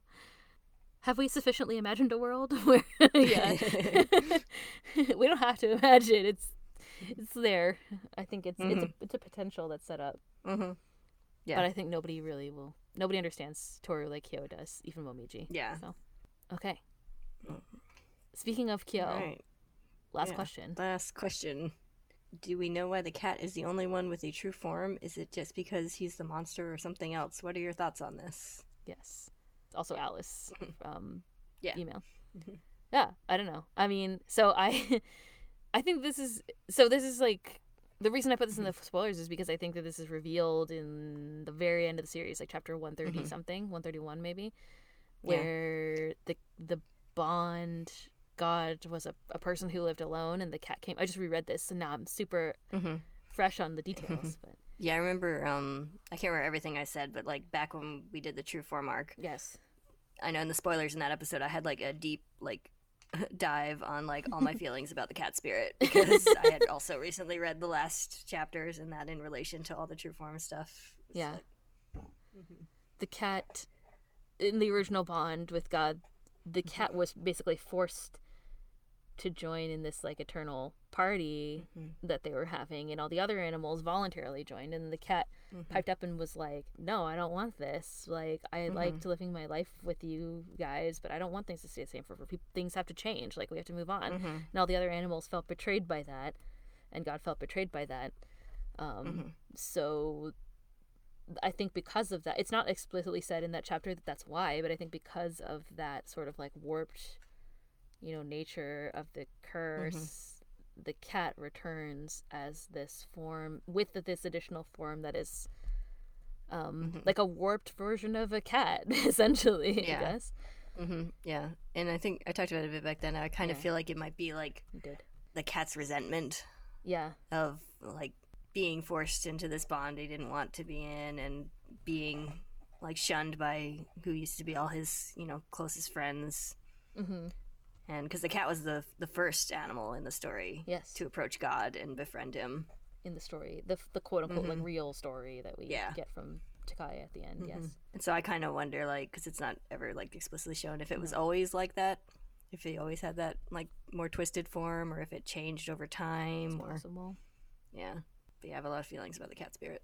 yes so many feels That like one of the very last panels of the series is the like has the picture of like God welcoming the cat back, and I like that made me cry the first time I read that Oh. part, like it's a good one because it says something about how like it's like the very ending. I love the way it's like framed. It's talking about like the, how the cat wanted God to be able to go out and make Yeah. friends and have other relationships Be with other outside of this like yeah tiny like close enclosed bond with the animals Mhm. and it shows like Akito and Toru hugging and it says like and after many many years the cat finally got his wish and then it has the like God greeting the cat again it's really sweet Yeah, it's very sweet. It's and I agree with you. I think like we very very early on. Also, maybe another reason why that um, the person commented about Japanese. We talked about Mononoke.